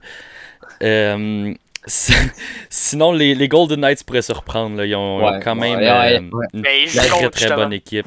La division Ouest, ça va être fun à voir. Ouais, ouais, vraiment. L'Est aussi. Là. Les, la- ce qui est fun avec la division de l'Est, première ronde, c'est toutes des contenders. C'est incroyable. Écoute, ça va être débile, ça, avec les, les Hurricanes, euh, tous Ouais. les Caps qui sont là. Euh, ils ont tous essayé jusqu'à la fin d'avoir l'avantage de la glace. Puis, Ouais. tu sais, c'est, euh, c'est, c'est le fun, mais c'est malheureux en même temps que une- deux grosses équipes comme le Lightning puis Floride se rencontrent en première ronde quand, Ouais. Mettons, tu aurais fait une division Est puis que le Lightning ou que les Hurricanes auraient pu rencontrer, mettons, Montréal puis qu'ils les auraient mangés. Tu sais, fait que c'est, Ouais, ouais. Mais aussi, c'est décevant pour des équipes comme, euh, mettons, Dallas, qui sont allés en finale de la Coupe l'année passée, puis qu'ils ont une quand même une bonne division. Nashville n'était pas dans le coup au début, là, ils sont retournés, puis ils ont quand même. Ils ont, ça a été une saison décevante pour eux, puis je pense que dans une division centrale, ça aurait été différent, comme les anciennes divisions. Ouais. Ouais, Ils ont quand même eu quatre. une bonne job, par exemple, pour, euh, avec les restrictions. Ouais. Ça n'a pas été facile. Je pense quand même que, sais, j'ai hâte. Je suis excité à ce que euh, demain, là, ça, ça commence. Ouais, ça Ouais. commence demain. Mhm. Ouais, c'est vrai. Ouais. La game Boston-Washington. Capitals, euh, Bruins. Euh, Ouais, hey, ce match-up-là va être quelque chose. Là. On- En plus, euh, on le sait, Frédéric d'un bord, Tom Wilson de l'autre pour euh, exciter tout le monde. Ouais. Euh, Puis vraiment, l'équipe qui va gagner de celle-là, elle va se rendre au moins en demi-finale. Mais euh, selon vous, c'est qui qui va gagner entre les deux? Je dirais pour un Boston parce que je peux pas aller pour Wilson. Je l'aime tellement Bah. pas. je, de- genre, j'ai tellement de haine contre lui de pas comprendre ses actes puis que la NHL a Écoute. pas donné ce qu'il méritait que je Ouais. peux juste pas aller pour Washington. Ouais, ben, écoute, moi, moi, étant fan des Islanders, tu sais, je regarde pas mal la division S. J'ai vu Boston jouer, j'ai vu Washington jouer, puis Washington, selon moi, est capable de décapiter Boston cette année. Mais Boston, Ils ont ça- pas la ça- défense. Boston, selon moi, ça va défendre de McAvoy. C'est le pilier en défense. Puis si il faut qu'il Ouais. se blesse, c'est c'est fini pour eux, selon Ben, moi. c'est ça, la défense cette année n'est pas, est pas au calibre. La seule affaire, Danick, c'est que j'ai bien de la misère souvent à gager contre Bergeron. Il peut C'est vrai. C'est vrai. seul. Des fois, quand Tuca il est bien, bien hot, ou s'il l'est pas, des fois, Alak peut l'être, comme on le sait qu'il l'a fait déjà avec Montréal. Ils ont aussi Jeremy Swayman cette année, le jeune. Ah, là, qui- il, est, il, est, il est hot au bout, ce gars-là. Mais le problème aussi avec les Capitals, c'est que ils ont deux goalers quand même recrues. Qui n'ont pas l'expérience de ces. Ça, ça Genre, euh. Sa- euh, Samsonov, c'était Oldby qui goalait. Puis euh, Vanetchuk, c'est sa première saison Ouais. vraiment le pro national. Ouais, mais Moi, c'est pour ça que je pense que je vais peut-être y aller pour la première fois de ma vie, peut-être voter pour Boston dans cette. Dans cette euh, ben, genre vraiment prendre pour Boston dans ce. Dans cette Ouais, série-là, mais- mais, je verrais quand même, même Washington gagner. Capitals, ça, ça me ils ont- pas. Capitals, ils ont beaucoup de goalers en banque. là. Ils ont des goalers pré-NHL euh, à n'en plus finir. Puis il faut Mm. pas que tu oublies qu'ils ont Craig Anderson qui a de l'expérience, qui est dans cette formation-là. Si les deux goalers vont pas bien, c'est sûr qu'il y a un Craig Anderson qui rentre dans la. Mais pour le fun, Dan, sais-tu combien de, de matchs que Craig Anderson a goalé cette année? Je pense qu'il y en a Pas pas un. Je pense qu'il Il y y en en a a pas un. pas un. Il y en a Un pas ou un. deux. Je pense pas. Je pense qu'il y en a même pas. Je me Tu peux dis, aller voir si tu veux. comme t'es tu prête là à mettre. t'sais, Moi, je pense qu'ils vont mourir et vivre avec les deux qui ont présentement. Ouais, peut-être. Mhm. Puis euh, ça va être vraiment en dernier recours là qu'ils vont y aller avec un Craig Anderson parce que même au niveau de la Ligue américaine, Copley, il a bien fait ça, il a joué des gros matchs. Euh, t'as euh, Foucault qui a signé une Ah. extension qui a bien fait ça au niveau Ouais. De la Ligue américaine. Fait que Craig. avant de se rendre à Craig, là, hmm, Ouais, Anderson ça, a vrai que- quand même go- Anderson a goalé 4 games Ouais, cette saison, une moyenne de 915 puis une moyenne de but de 2 2.13. C'est pas si pire. Ouais, mais sur Mais 4 c'est- matchs, je peux pas vraiment. 4 fier à matchs, je peux pas te fier vraiment à un 4 matchs, surtout avec sûr. une équipe comme Washington qui a quand même été très bonne cette année. Puis Ça, aussi, Nick a dit euh, euh, Bergeron, mais aussi, faut pas oublier ses, ses deux alliés en euh, Pasternak et euh, euh, Marchand. Là. Je sais qu'on l'aime pas. On est des fans Non, des Canadiens. moi, je l'aime, Ouais. Marchand. Euh, Mais Moi, non, non, non, non, on l'aimait, on l'aimait pas, ok? Mais euh, en tout cas, moi, depuis, ben, depuis quelques années que je m'intéresse vraiment au hockey, tu sais, Ouais. tu réalises la beauté du joueur qui est pareil. Là. Il peut pas mal tout faire, euh, sur- surtout offensivement. Parfois, il peut shoot, il peut passe, puis juste euh, ce trio-là est la raison avec, euh, d'après moi, Tukarask, pourquoi. Euh, euh, euh, puis McAvoy, c'est vrai pourquoi Ouais. Boston pourrait gagner? Puis l'arrivée de. Brad Marchand, là, moi j'ai joué avec Brad Marchand euh, quand j'avais 16 ans avec les Wildcats, lui il avait 17 Ouais. avec les Wildcats, puis il était le même joueur qu'il est présentement. Salaud un peu. Il avait, euh, écoute, il- c'était un rap, mon gars, il était pas intimidant. il, était- il avait le chest gros de même, épais de même, comme il s'en foutait, il y avait un, un lancer du poignet foudroyant, euh, autant à 17 ans, puis il a, il a pas changé, il est aussi confiant. Euh, tu sais, Ouais. Si t'es avec lui, il va te protéger. Si t'es pas avec lui, il va te cracher dessus. Il va tricher. il va tricher, ouais. Euh, on, on- on- on- Tout pour gagner dans le fond. on parlait des. Moi- on- Tant qu'à moi, Marchand, c'est le meilleur attaquant des Bruins, all the way. Ouais, on parlait des, des goalers, des, des Caps, euh, puis de l'attaque des, des, de Boston, mais on peut aussi parler des goalers des Caps en ce moment. Il y a cinq minutes, je viens de recevoir une, une, euh, une notification. Ilya Samsonov, premier goaler des Capitals, est placé sur le COVID protocol. Oh. Oh, ouch. Et euh, Evgeny Kuznetsov, même chose. Wow. Ben ça, ça va peut-être donner un avantage. Je sais pas pourquoi, mais on dirait que ben, Washington aime ça mettre les Russes sur le Private Protocol cette année. Mais, tu sais, aussi l'arrivée de Taylor Hall, ça peut peut-être changer quoi à Boston? Ouais, il joue très bien avec trio là, avec Reggie, là, ça, fait- ça Ouais. fait quand même très bien. Ouais, Par contre, en série, le jeu est plus fermé puis tout. Les Spurs. Storm de même ont tendance à moins produire. Ben, on va Ouais. voir cette année, ça va peut-être euh, changer. ouais. Les- la saison COVID, on peut, on peut quasiment rien prédire, fait que Non. je vais pas Ben, surtout que c'est les, c'est les séries, tout peut arriver. Ouais, c'est ça. Ce qui va être intéressant, moi, ce que j'ai hâte d'écouter les séries, pas nécessairement au, au Canada, je, je, vais aimer ça écouter le Canadien, bon sentiment ici, mais Ouais. ce que j'aime aux États-Unis, c'est qu'il y a du monde, le feeling, Il y a du monde dans les, estrades. ça, ça va être le fun, là, tu sais. Ouais, vraiment. Euh, Nick, Aussi, un autre match-up Ouais. qui va être intéressant avant, là, puis t'en as parlé un peu, Tampa Bay Panthers, la Ah, ouais. bataille Ouais. euh, La Floride. de la Floride. En première ronde, ces deux équipes-là se rencontrent, comme tu as dit. Tampa Bay, il jouait contre Montréal, il les défoncerait. Mais là, euh, contre euh, Panthers, d'un d'un côté, on a du Verhagui, du Duclair qui ont trouvé leur place. Euh, puis de l'autre côté, si on a des superstars comme Nikita Kucherov, puis euh, Stamkos, puis aussi des superstars du côté de, des Panthers quand on parle, là- quand on parle Huberdeau. de Barkov, euh, ça, ça va être extrêmement intéressant ce match-là. Ah, je pense que c'est la première fois que les deux équipes s'affrontent en séries éliminatoires. Ça, Ouais. ça va être intéressant de voir la série. Tu sais, c'est la bataille de la Floride, on en a on, on, ça s'est jamais vu en série. J'ai hâte Les- de voir ce que ça va donner. Les Panthers ont pas gagné une série depuis 96, Quatre ans. si je ne m'abuse. Ben depuis qu'ils sont allés en finale de la coupe contre l'Avalanche, ils ont perdu. Il y avait touché le trophée là, de, des gagnants de l'Est.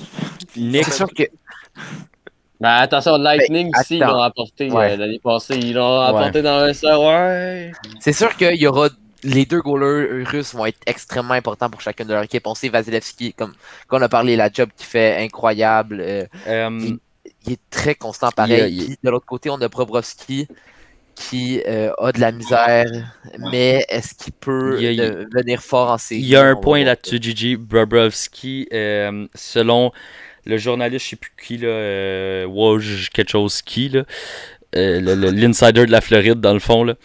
Euh, Ok. Ce serait pas Bobrovski le partant pour la Floride d'un série, ce serait Chris. Chris. Dridger, puis le Ouais. deuxième gardien, ben, le, les- le deuxième gardien de but alternerait entre Spencer Knight puis Sergei Bobrovski. Fait qu'ils vont pas donner la chance à Bobrovski de, Ben, de, c'est de changer sa. ça, c'est selon ce que lui a entendu. Ouais, ben, moi, je suis pas surpris parce que qui- la personne qui les a emmenés où ce qu'ils sont présentement, c'est Dragger. Ouais.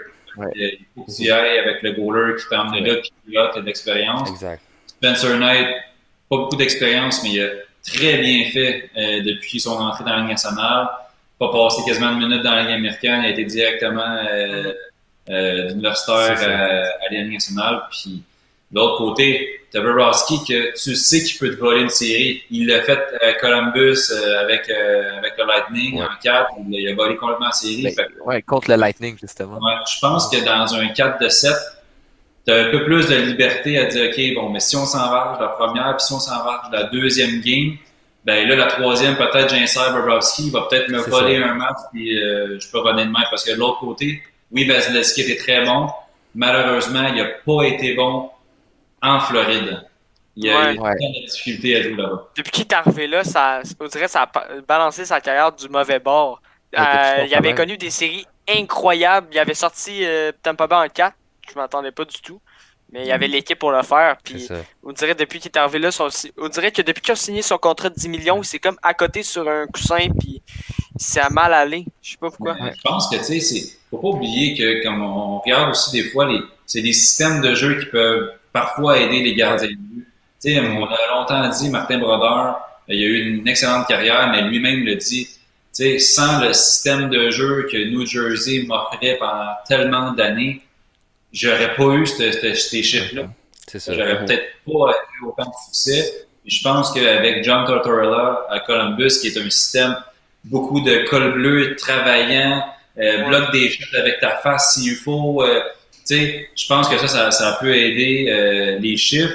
De l'autre côté, tu as Floride, où ce que on pensait que c'était comme all about offense, puis all-star, puis whoop, euh, là, au début, tu as 7 scoring chances, mais là, tu es rendu avec 13, ben, c'est plus, euh, plus, plus difficile de- d'essayer de, garder ta moyenne euh, en bas de 2 puis de euh, ton pourcentage d'arrêt au, au Ouais. 1920. Mais euh, Bobrovski, là, tu pourras dire ce que t'en penses, Nicolas, mais euh, quand je le vois jouer, j'ai pas vu souvent jouer, mais pour le peu que j'ai vu, on dirait que il mord à la feinte trop, on dirait. Je trouve.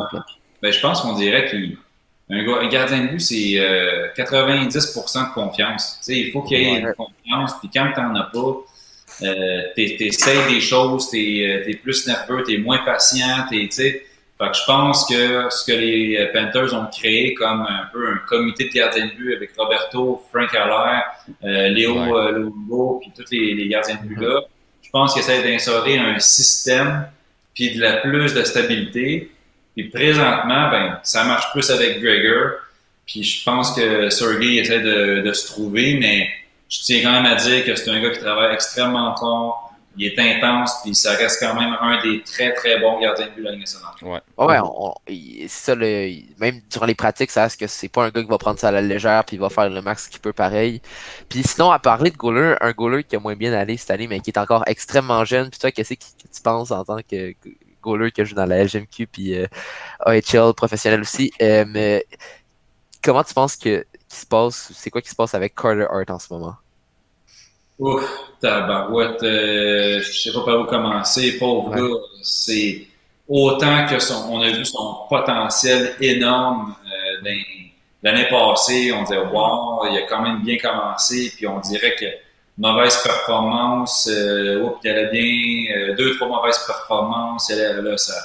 Écoute, les, les roues, ils ont juste dé- débarqué, puis t'en as des saisons de même Ouais. ce que tu dis, hey, tout passait à travers. Ben ouais, je l'avais dans le nombril, puis ça passait à travers pareil. Ça, puis je pense que le système défensif, parfois, n'a pas aidé, mais il n'était pas capable d'aller chercher le gros save ou il n'était pas capable, justement, de, de couper ce mauvais but-là là, de, de sa game. Puis mentalement, c'était tough. Puis je pense qu'il sentait beaucoup de pression aussi de, de Elliott, parce que lui, quand il embarquait, il allait quand même bien. Puis il s'est cherché tout le long parce qu'il y a tellement eu d'éloges envers lui qui se disait hey, prochain Carey Price, prochain Carey Price, puis on rigole comme Price, il est calme puis tout.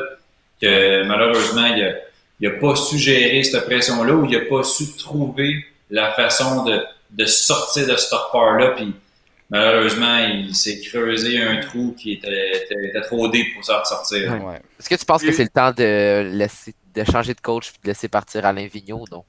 Je pense quand même que c'est une très, très bonne tête de hockey. Je pense qu'ils n'ont pas été chanceux avec euh, les COVID. euh, Ouais. tu sais, des fois, là, euh, tu sais, quand que tu, dans une année normale, techniquement, tu joues peut-être trois games par semaine, puis là, à cause que tu as eu le COVID 10 jours, ben, tu restes dans ta chambre ou tu restes chez Ouais. vous pendant 10 jours. Ouais. faut que toute ta famille se fasse tester. il faut que tu dises à tes enfants qui n'ont pas le droit à l'école. faut que tu dises, tu sais, comme, c'est demandant, puis ils ont eu, je pense, euh, deux épisodes parce que l'équipe a été quasiment en break longtemps. faut que tu reprennes des games. Ben là, quand t'es rendu que tu joues euh, cinq games par semaine, là, euh, Ouais, c'est n'importe quoi. C'est ça. commence à être tough, là. Ouais. Puis à Vigneault, l'année passée, c'était. Puis son staff, c'était une des grosses raisons pourquoi ils ont, ils ont été si loin pendant la saison régulière et les séries. Fait que je pense qu'ils ont comme un, un molégune, d'après moi. Là. Ils sont pas prêts à acheter l'éponge tout de suite. Mhm. Non, d'après Ben, moi non plus, il faudrait ça- les, les laisser là. là. On, on sait, euh, il a connu beaucoup de succès dans son carrière, puis Ouais. des très bons assistants coach aussi euh, qu'on a là-bas. Fait que euh, je pense que c'est ça. là, C'est une année à oublier, puis l'année prochaine, on repart du bon pied, on recommence à de zéro, puis Ouais. euh, on fait le plus qu'on peut. Mhm. Mais on dirait que les Flyers, je sais pas pourquoi, mais ça se répète un- une, une saison sur deux. Je dirais que je check ça. là. Mhm. Euh, ben, Nick, c'est ton heure. Tu peux raconter des anecdotes rigolotes à propos de ta Ouais. carrière. C'est sûr qu'il y en a que c'est des euh, rigolotes, puis il y en a d'autres que c'est Ouais. c'est moins. Euh, je te dirais que la, la première, c'est que quand je vous ai dit que j'ai fait le camp du Canadien de Montréal, que j'avais été invité au camp, au camp Ouais. des j'avais très bien fait ça. Ils m'ont invité au camp des recrues. C'était le début de ma saison euh, à 19 ans. J'avais justement été joueur de la semaine. Puis moi et euh, un autre gardien de but que vous connaissez peut-être, vous étiez vraiment jeune, par exemple. euh, son nom, c'est Robert Meyer, qui a fait partie de l'Organisation du Canadien pendant euh, quatre ans. Euh, on a été invité à Saint John. Les deux ont été invités là. Puis euh, j'avais connu un, un bon camp d'entraînement. J'avais bien fait ça. Puis euh, j'étais sur le, win- sur le P6 sur en train de Wingate. Puis Trevor Timmons, il me disait Hey Nick, il dit Viens me voir dans mon bureau, prêt à faire tes tests physiques. Bon, j'ai dit OK. Fait que je finis mon test, je m'en vais le voir. Fait qu'il me dit Écoute, Nick, là, faut vous souvenir, je venais de connaître une bonne saison à 18 ans, mais on n'avait pas fait les playoffs. Puis, euh, j'avais eu des bonnes stats, j'avais fini deuxième meilleur en pourcentage d'arrêt. Euh, euh, ça avait bien été, game d'étoiles avec euh, Subway et tout. Fait qu'il me dit Écoute, Nick, il dit On sait que tu es capable de goaler, tu es un bon goaler, mais malheureusement, on ne sait pas si tu es capable de gagner. Fait que, ouais, je vais juste te dire comme objectif, prouve-moi que tu es capable de gagner. Fait que là, moi, je dis, OK, man, parfait, je vais te le prouver, euh, merci. Mais dans ma tête, les boys, je savais pas là, que je venais juste de me faire libérer par le Canadien, puis que j'étais. Moi, j'étais comme, hey, dans l'organisation du Canadien, je vais travailler fort, puis ils vont m'offrir un, un, contrat euh, plus tard. Là, j'arrive euh, là, je continue ma, ma, saison, joueur du mois, joueur de la semaine encore, deuxième semaine, ça va bien. Là, je regarde, deux semaines plus tard, après le camp d'entraînement, je vois sur rds.ca le Canadien de Montréal met sous contrat Robert Meyer, contrat de 3 ans pour 2,1 millions. Ah. Là, je suis comme, OK, là, là, je viens de passer à côté de quelque chose. Parce que il y a eu le même camp d'entraînement que moi, mais bon, il y a sûrement eu un meilleur camp d'entraînement, puis ils ont sûrement eu plus de potentiel. Fait que je dis, ah ouais, Trevor, tu veux que je gagne mon champ? Parfait. Fait que, joueur, euh, joueur du mois, euh, le, le, premier mois, joueur du mois le deuxième mois, joueur du mois le troisième mois. Tabarouette. Après ça, j'ai euh, j'ai continué ma grosse saison. 43 victoires. Euh, je pense que c'est 11 défaites. J'avais vraiment là, là, ben, moyenne de 2.01, 931, MVP, goaler de l'année, première équipe d'étoiles, en tout cas, name it. Puis, ben, quand je me suis fait repêcher euh, par le Canadien à Montréal, la table des Flyers était à côté euh, de, de, du Canadien. Puis quand je suis passé en arrière, ben, Trevor, il m'a fait ça, puis on s'est, il me serré la main, puis il dit euh, good, job, good job, Nick, uh, well deserved. Ça en voulant dire que t'as fait une bonne job. Puis c'est drôle parce que, encore là, quand que moi j'ai décidé de, ben, d'être le mentor à Alex Dubois, euh, quand moi je jouais au niveau professionnel, j'étais en Europe, puis que lui avait 20 ans, uh-huh. je reçois un numéro de téléphone, puis c'est marqué Montreal Canadiens. Là, je réponds, fait que là, il dit Hey, Nicolas, comment ça va? Fait que là, je dis, Hey, who is this? Il dit, Hey, it's Trevor Timmons. Fait que là, il dit, je t'appelle toi, mais pas pour parler de toi. Je veux inviter euh, Alex Dubois au camp d'entraînement du Canadien. Euh... Fait que là, ça a comme fait, hey man. Aïe, aïe. Euh, je suis bien content. Fait que ça, c'était une des anecdotes. L'autre anecdote, moins drôle, quand j'ai été repêché par les Flyers, techniquement, avec tout ce que j'ai fait, j'aurais dû signer un contrat d'entrée trois ans avec les, bonus et tout. Puis, euh, dans le fond, ce qui s'est passé, c'est que quand j'ai. Euh, mais mon. Le, club me dit Nick, on n'a pas d'argent parce que on vient de signer Chris Pronger sur un gros contrat. Ah, c'est vrai. Puis on va juste offrir un contrat un an à la Ligue américaine. Après ça, on va te offrir trois ans. Un peu ce que le Canadien a fait avec Harvey Knard. Ouais. On va ouais. deux ans à NHL. Fait que tu vas être quatre ans avec nous autres, fais-nous confiance. Fait que, tu sais, moi, je venais de, remporter tous les trophées au niveau de, du junior majeur euh, personnel. Fait que je m'en vais dans américaine. Bon, j'ai un bon début de saison, ça va bien. Le coach, il me dit à Noël, Nick, euh, t'es notre number one depuis deux, trois semaines. Good job, l'organisation est fière de toi, lâche pas. Là, il y, y, a du monde qui se blesse en haut. Là, ils font un échange, ils s'en vont chercher Michael Layton. Ça, ça a été la grosse année en 2010, le, l'été euh, à l'acte, là, euh, avec euh, contre les Flyers, tout. Ouais. là, à Noël, ils me disent Bon, ben, Nick, on va chercher Layton. Puis on avait Mike Dunham dans le temps. Fait il dit On va te renvoyer au niveau du junior parce que t'as rien gagné encore. On, on sait que t'as gagné des trophées, mais on sait pas si t'as gagné les championnats. Fait que là, je me disais, si, t'as-tu parlé à Trevor Timmons, là, toi, euh, MC? fait que là, je descends en bas à Noël. On échange pour plusieurs joueurs. On, en, on emmène Nicolas Deschamps, Gabriel euh, Bourque, Marvel est là, David Savard est là, Brandon Gormley. Fait qu'on avait vraiment une, une, bonne équipe de hockey. Puis euh, justement, en, en, quand on gagne la troisième ronde contre Drummondville, je jouais contre Gabriel Dumont, Sean Couturier, euh, Chris Domenico, euh, Jake Allen, le gardien de but. Euh, fait que des, des, des, bonnes, des, des, bons joueurs de hockey. Puis on remporte la série euh, en 5, 4 à 1. Puis moi, j'étais à Drummondville, j'étais avec mes parents. Mon agent vient me voir et il me dit Hey Nick, je viens d'avoir un appel là, des Flyers, puis ils viennent de me dire si ton kid il remporte la Coupe du Président, on lui donne trois ans pour un bonus de 250 000. Fait que là, je me dis, hey, j'imaginais quel BMW noir, blanc. Fait que là, j'ai, qu'est-ce qu'on faire? Et finalement, on, on joue euh, la Coupe du Président contre les Saint John de Sea Dogs. Ça a été la première finale de la Coupe du Président euh, complètement euh, des Maritimes euh, du Nouveau-Brunswick. Ok. On- qui jouait. Puis Là, dans le temps, Jonathan Huberdeau, euh, Ouais, Mike oh Hoffman, Simon Després, euh, Et c'est Beaulieu, me semble. ouais.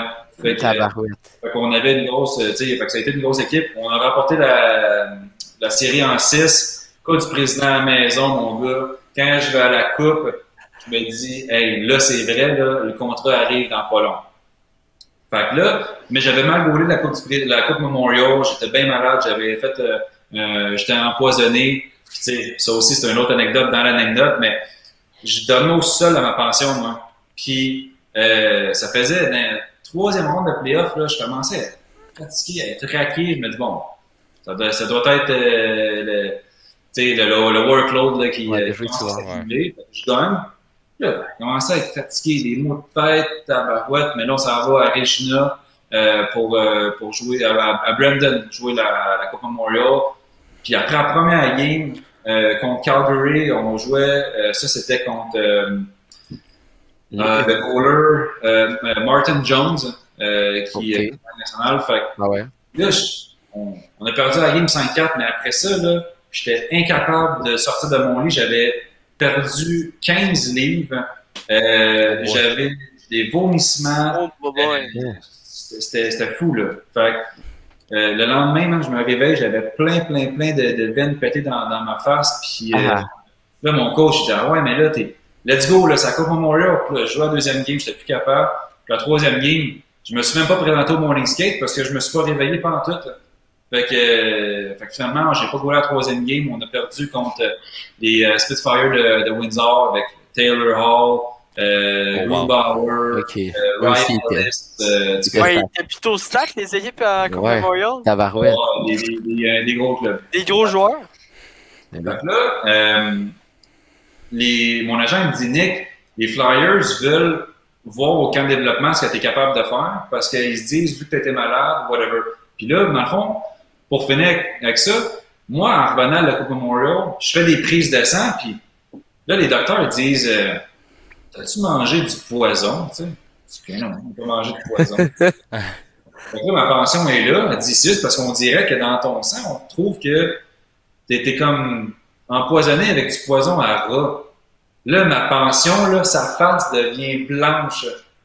Elle dit, oh my god, puis elle, ma pension, c'est, c'est, c'est une infirmière, ok? Fait que là, elle dit, oh mon dieu, elle dit, je pense que je sais c'est quoi. Parce que moi, j'étais dans le sous-sol. Mais dans la pièce à côté, c'était comme euh, une pièce débarras un peu où ce que, tu mettais le bois, ces affaires-là. Mhm. Ouais. Mais Ok. il y avait un ou deux rats, des fois, qui se promenaient. Fait que mon gars de pension, il a mis des, des trappes à poison à rats partout. Oh my god. Fait que c'est là que j'ai été empoisonné. Puis là, ça faisait comme trois mois que les, les, les pièges à poison à rats, ils étaient là. Fait que là, je respirais ça moi, à chaque soir, puis ça a fait que j'ai été euh, Oh. empoisonné euh, dans un bad timing. Là. Mais, euh, mais ça. Fait que là, je vais faire le camp de développement des Flyers. Le, le beat test, ça va bien, mon gars. Le- tout est beau. Euh, saut en hauteur. Je gagne le, celui qui fait le plus de push-up en une minute. Ça va bien. Là. Oh. Là, le GM, il, m'en- il arrive. Euh, Paddock, il dit Nick, on va appeler ton, euh, on va appeler ton agent. Tout va se régler. Là, je mange deux semaines plus tard. Euh, j'ai, euh, je suis assis avec ma famille au restaurant en Normandin et tout. Là, whoop, mon agent m'appelle. Hey, il dit Ouais, Nick, euh, t'es tout seul? Ben non, il dit Sors dehors. Je dis, Ok, je sors dehors. Qu'est-ce qu'il y a? Il dit J'ai une mauvaise nouvelle, le gros. Dis Comment ça? Ben, il dit le- Les Flyers veulent t'offrir un contrat euh, à deux volets. Ben, je dis OK, deux volets, Ligue nationale, Ligue américaine. Il dit non. Ligue américaine, East Coast. Oh. Là, je dis, quoi? Non, ça, tu me niaises? Il dit non, c'est parce que il, euh, ils viennent de m'appeler puis ils viennent de me dire qu'ils ont signé l'agent libre Sergei Bobrovsky. Ah non. Oh my non. god. Fait que, Le retour de il- Bobrovski. fait qu'il il, il, lui reste plus euh, d'argent. Fait que- puis finalement, j'ai tout fait pour euh, m'en aller de là. Puis les Flyers disaient non, Nick, on, on tient à toi, nanana, nanana, À un puis moment donné, il y a un bout à tout, Mais là. C'est on- compréhensible, là. c'est HL quand il y a d'autres équipes qui, qui peuvent t'offrir du two-way NHL Ouais. c'est- c'est normal. Ouais, c'est pour ça que dans un- une réalité normale, j'aurais pas accepté la première, la première année à la Ligue américaine. J'aurais dit, ben, moi, c'est trois ans, ou sinon, je retourne à 20 ans, puis je redeviens free agent. Fait que, Ouais. il y a quelqu'un à son équipe là, de draft? Fait que, Ouais. euh, fait que, tu sais, mais bon, Ouais. Dès que c'est passé, puis regarde, j'ai, j'ai encore à cœur le chandail pareil, puis, Ouais. euh, Ouais. On le puis voit à droite ce un peu. Bobrovski fait présentement, je me dis, regarde, j'ai clairement été battu par euh, un meilleur que moi. Là. Fait que, euh, Ouais. C'est sûr, mais ça reste, C'est- c'est- ça reste très. euh, Wow, ok, et c'est wow. Ouais. Excellente anecdote, c'est bien qu'on les a gardés pour la fin, ça finit Ouais. bien ça. wow. Vraiment. Surtout l'affaire du poison, moi, que ça m'a Ouais. euh, ça m'a Les choqué petites pareil. souris, la- les petites souris, puis ça finit par un Sergei Bobrovski, ça, il me semble que c'est, c'est, c'est une bonne anecdote, je trouve, là. ouais, ben là, la, la dernière anecdote qu'il faudrait qu'on- que ça se fasse, ça, ça serait que Sergei Bobrovski m'appelle pour me dire Hey Nick, je veux que tu me représentes. hein. Ah ouais, ça on sait jamais, on sait un jamais. scénario parfait. exact. Ben écoute, euh, Nick, merci d'être venu au podcast. Vraiment apprécié euh, Mhm. que Mhm. tu sois venu. euh, c'est notre Vraiment. plus long podcast à date. Euh, pour vrai, Ah, c'était très intéressant. Puis, C'était insane. ah ouais, pour vrai, c'était- vraiment. ben. C'est Bon, le merci podcast que. l'invitation, les boys. Merci d'avoir pensé à moi. Je suis, je suis vraiment content. Puis, euh, tout, tout ce que je peux faire pour euh, encourager des jeunes passionnés, parce que je l'ai dit euh, dans l'entrevue, on a toute une passion commune, puis c'est le hockey. Fait que peu importe euh, la job ou euh, ce qu'on fait, mais ça reste que c'est la passion qui, qui, nous, qui nous réalise. Fait que, euh, je vous souhaite la meilleure des chances, puis un gros merci de, de l'invitation. C'est très apprécié. Merci dans euh, ta- d'être dans venu. ta Un carrière. gros merci à toi. Ouais, bonne chance dans ta carrière d'agent libre. Ouais. D'agent libre. oh my god, on est fatigué, ça fait longtemps là. Arrête dans ta carrière d'agent, puis dans, ta- dans ta, dans ta carrière d'agent. Puis euh, c'est ça. Pour vrai, euh, on va mettre tes, tes réseaux sociaux en description de notre euh, vidéo, puis tout ça. Nos réseaux sociaux aussi sont là. Puis encore un gros merci d'être venu. Ouais. J'aimerais dire, j'aimerais dire que. Non, non, Gigi, non, non, non. eh, non, eh, eh, attends, attends, attends, petite Je anecdote. toujours passer derrière. Euh, tant qu'à faire l'anecdote, là, euh, mon jus de canneberge au début était plein. Ouais. Attends. Ouais. Là, j'ai envie de pisser.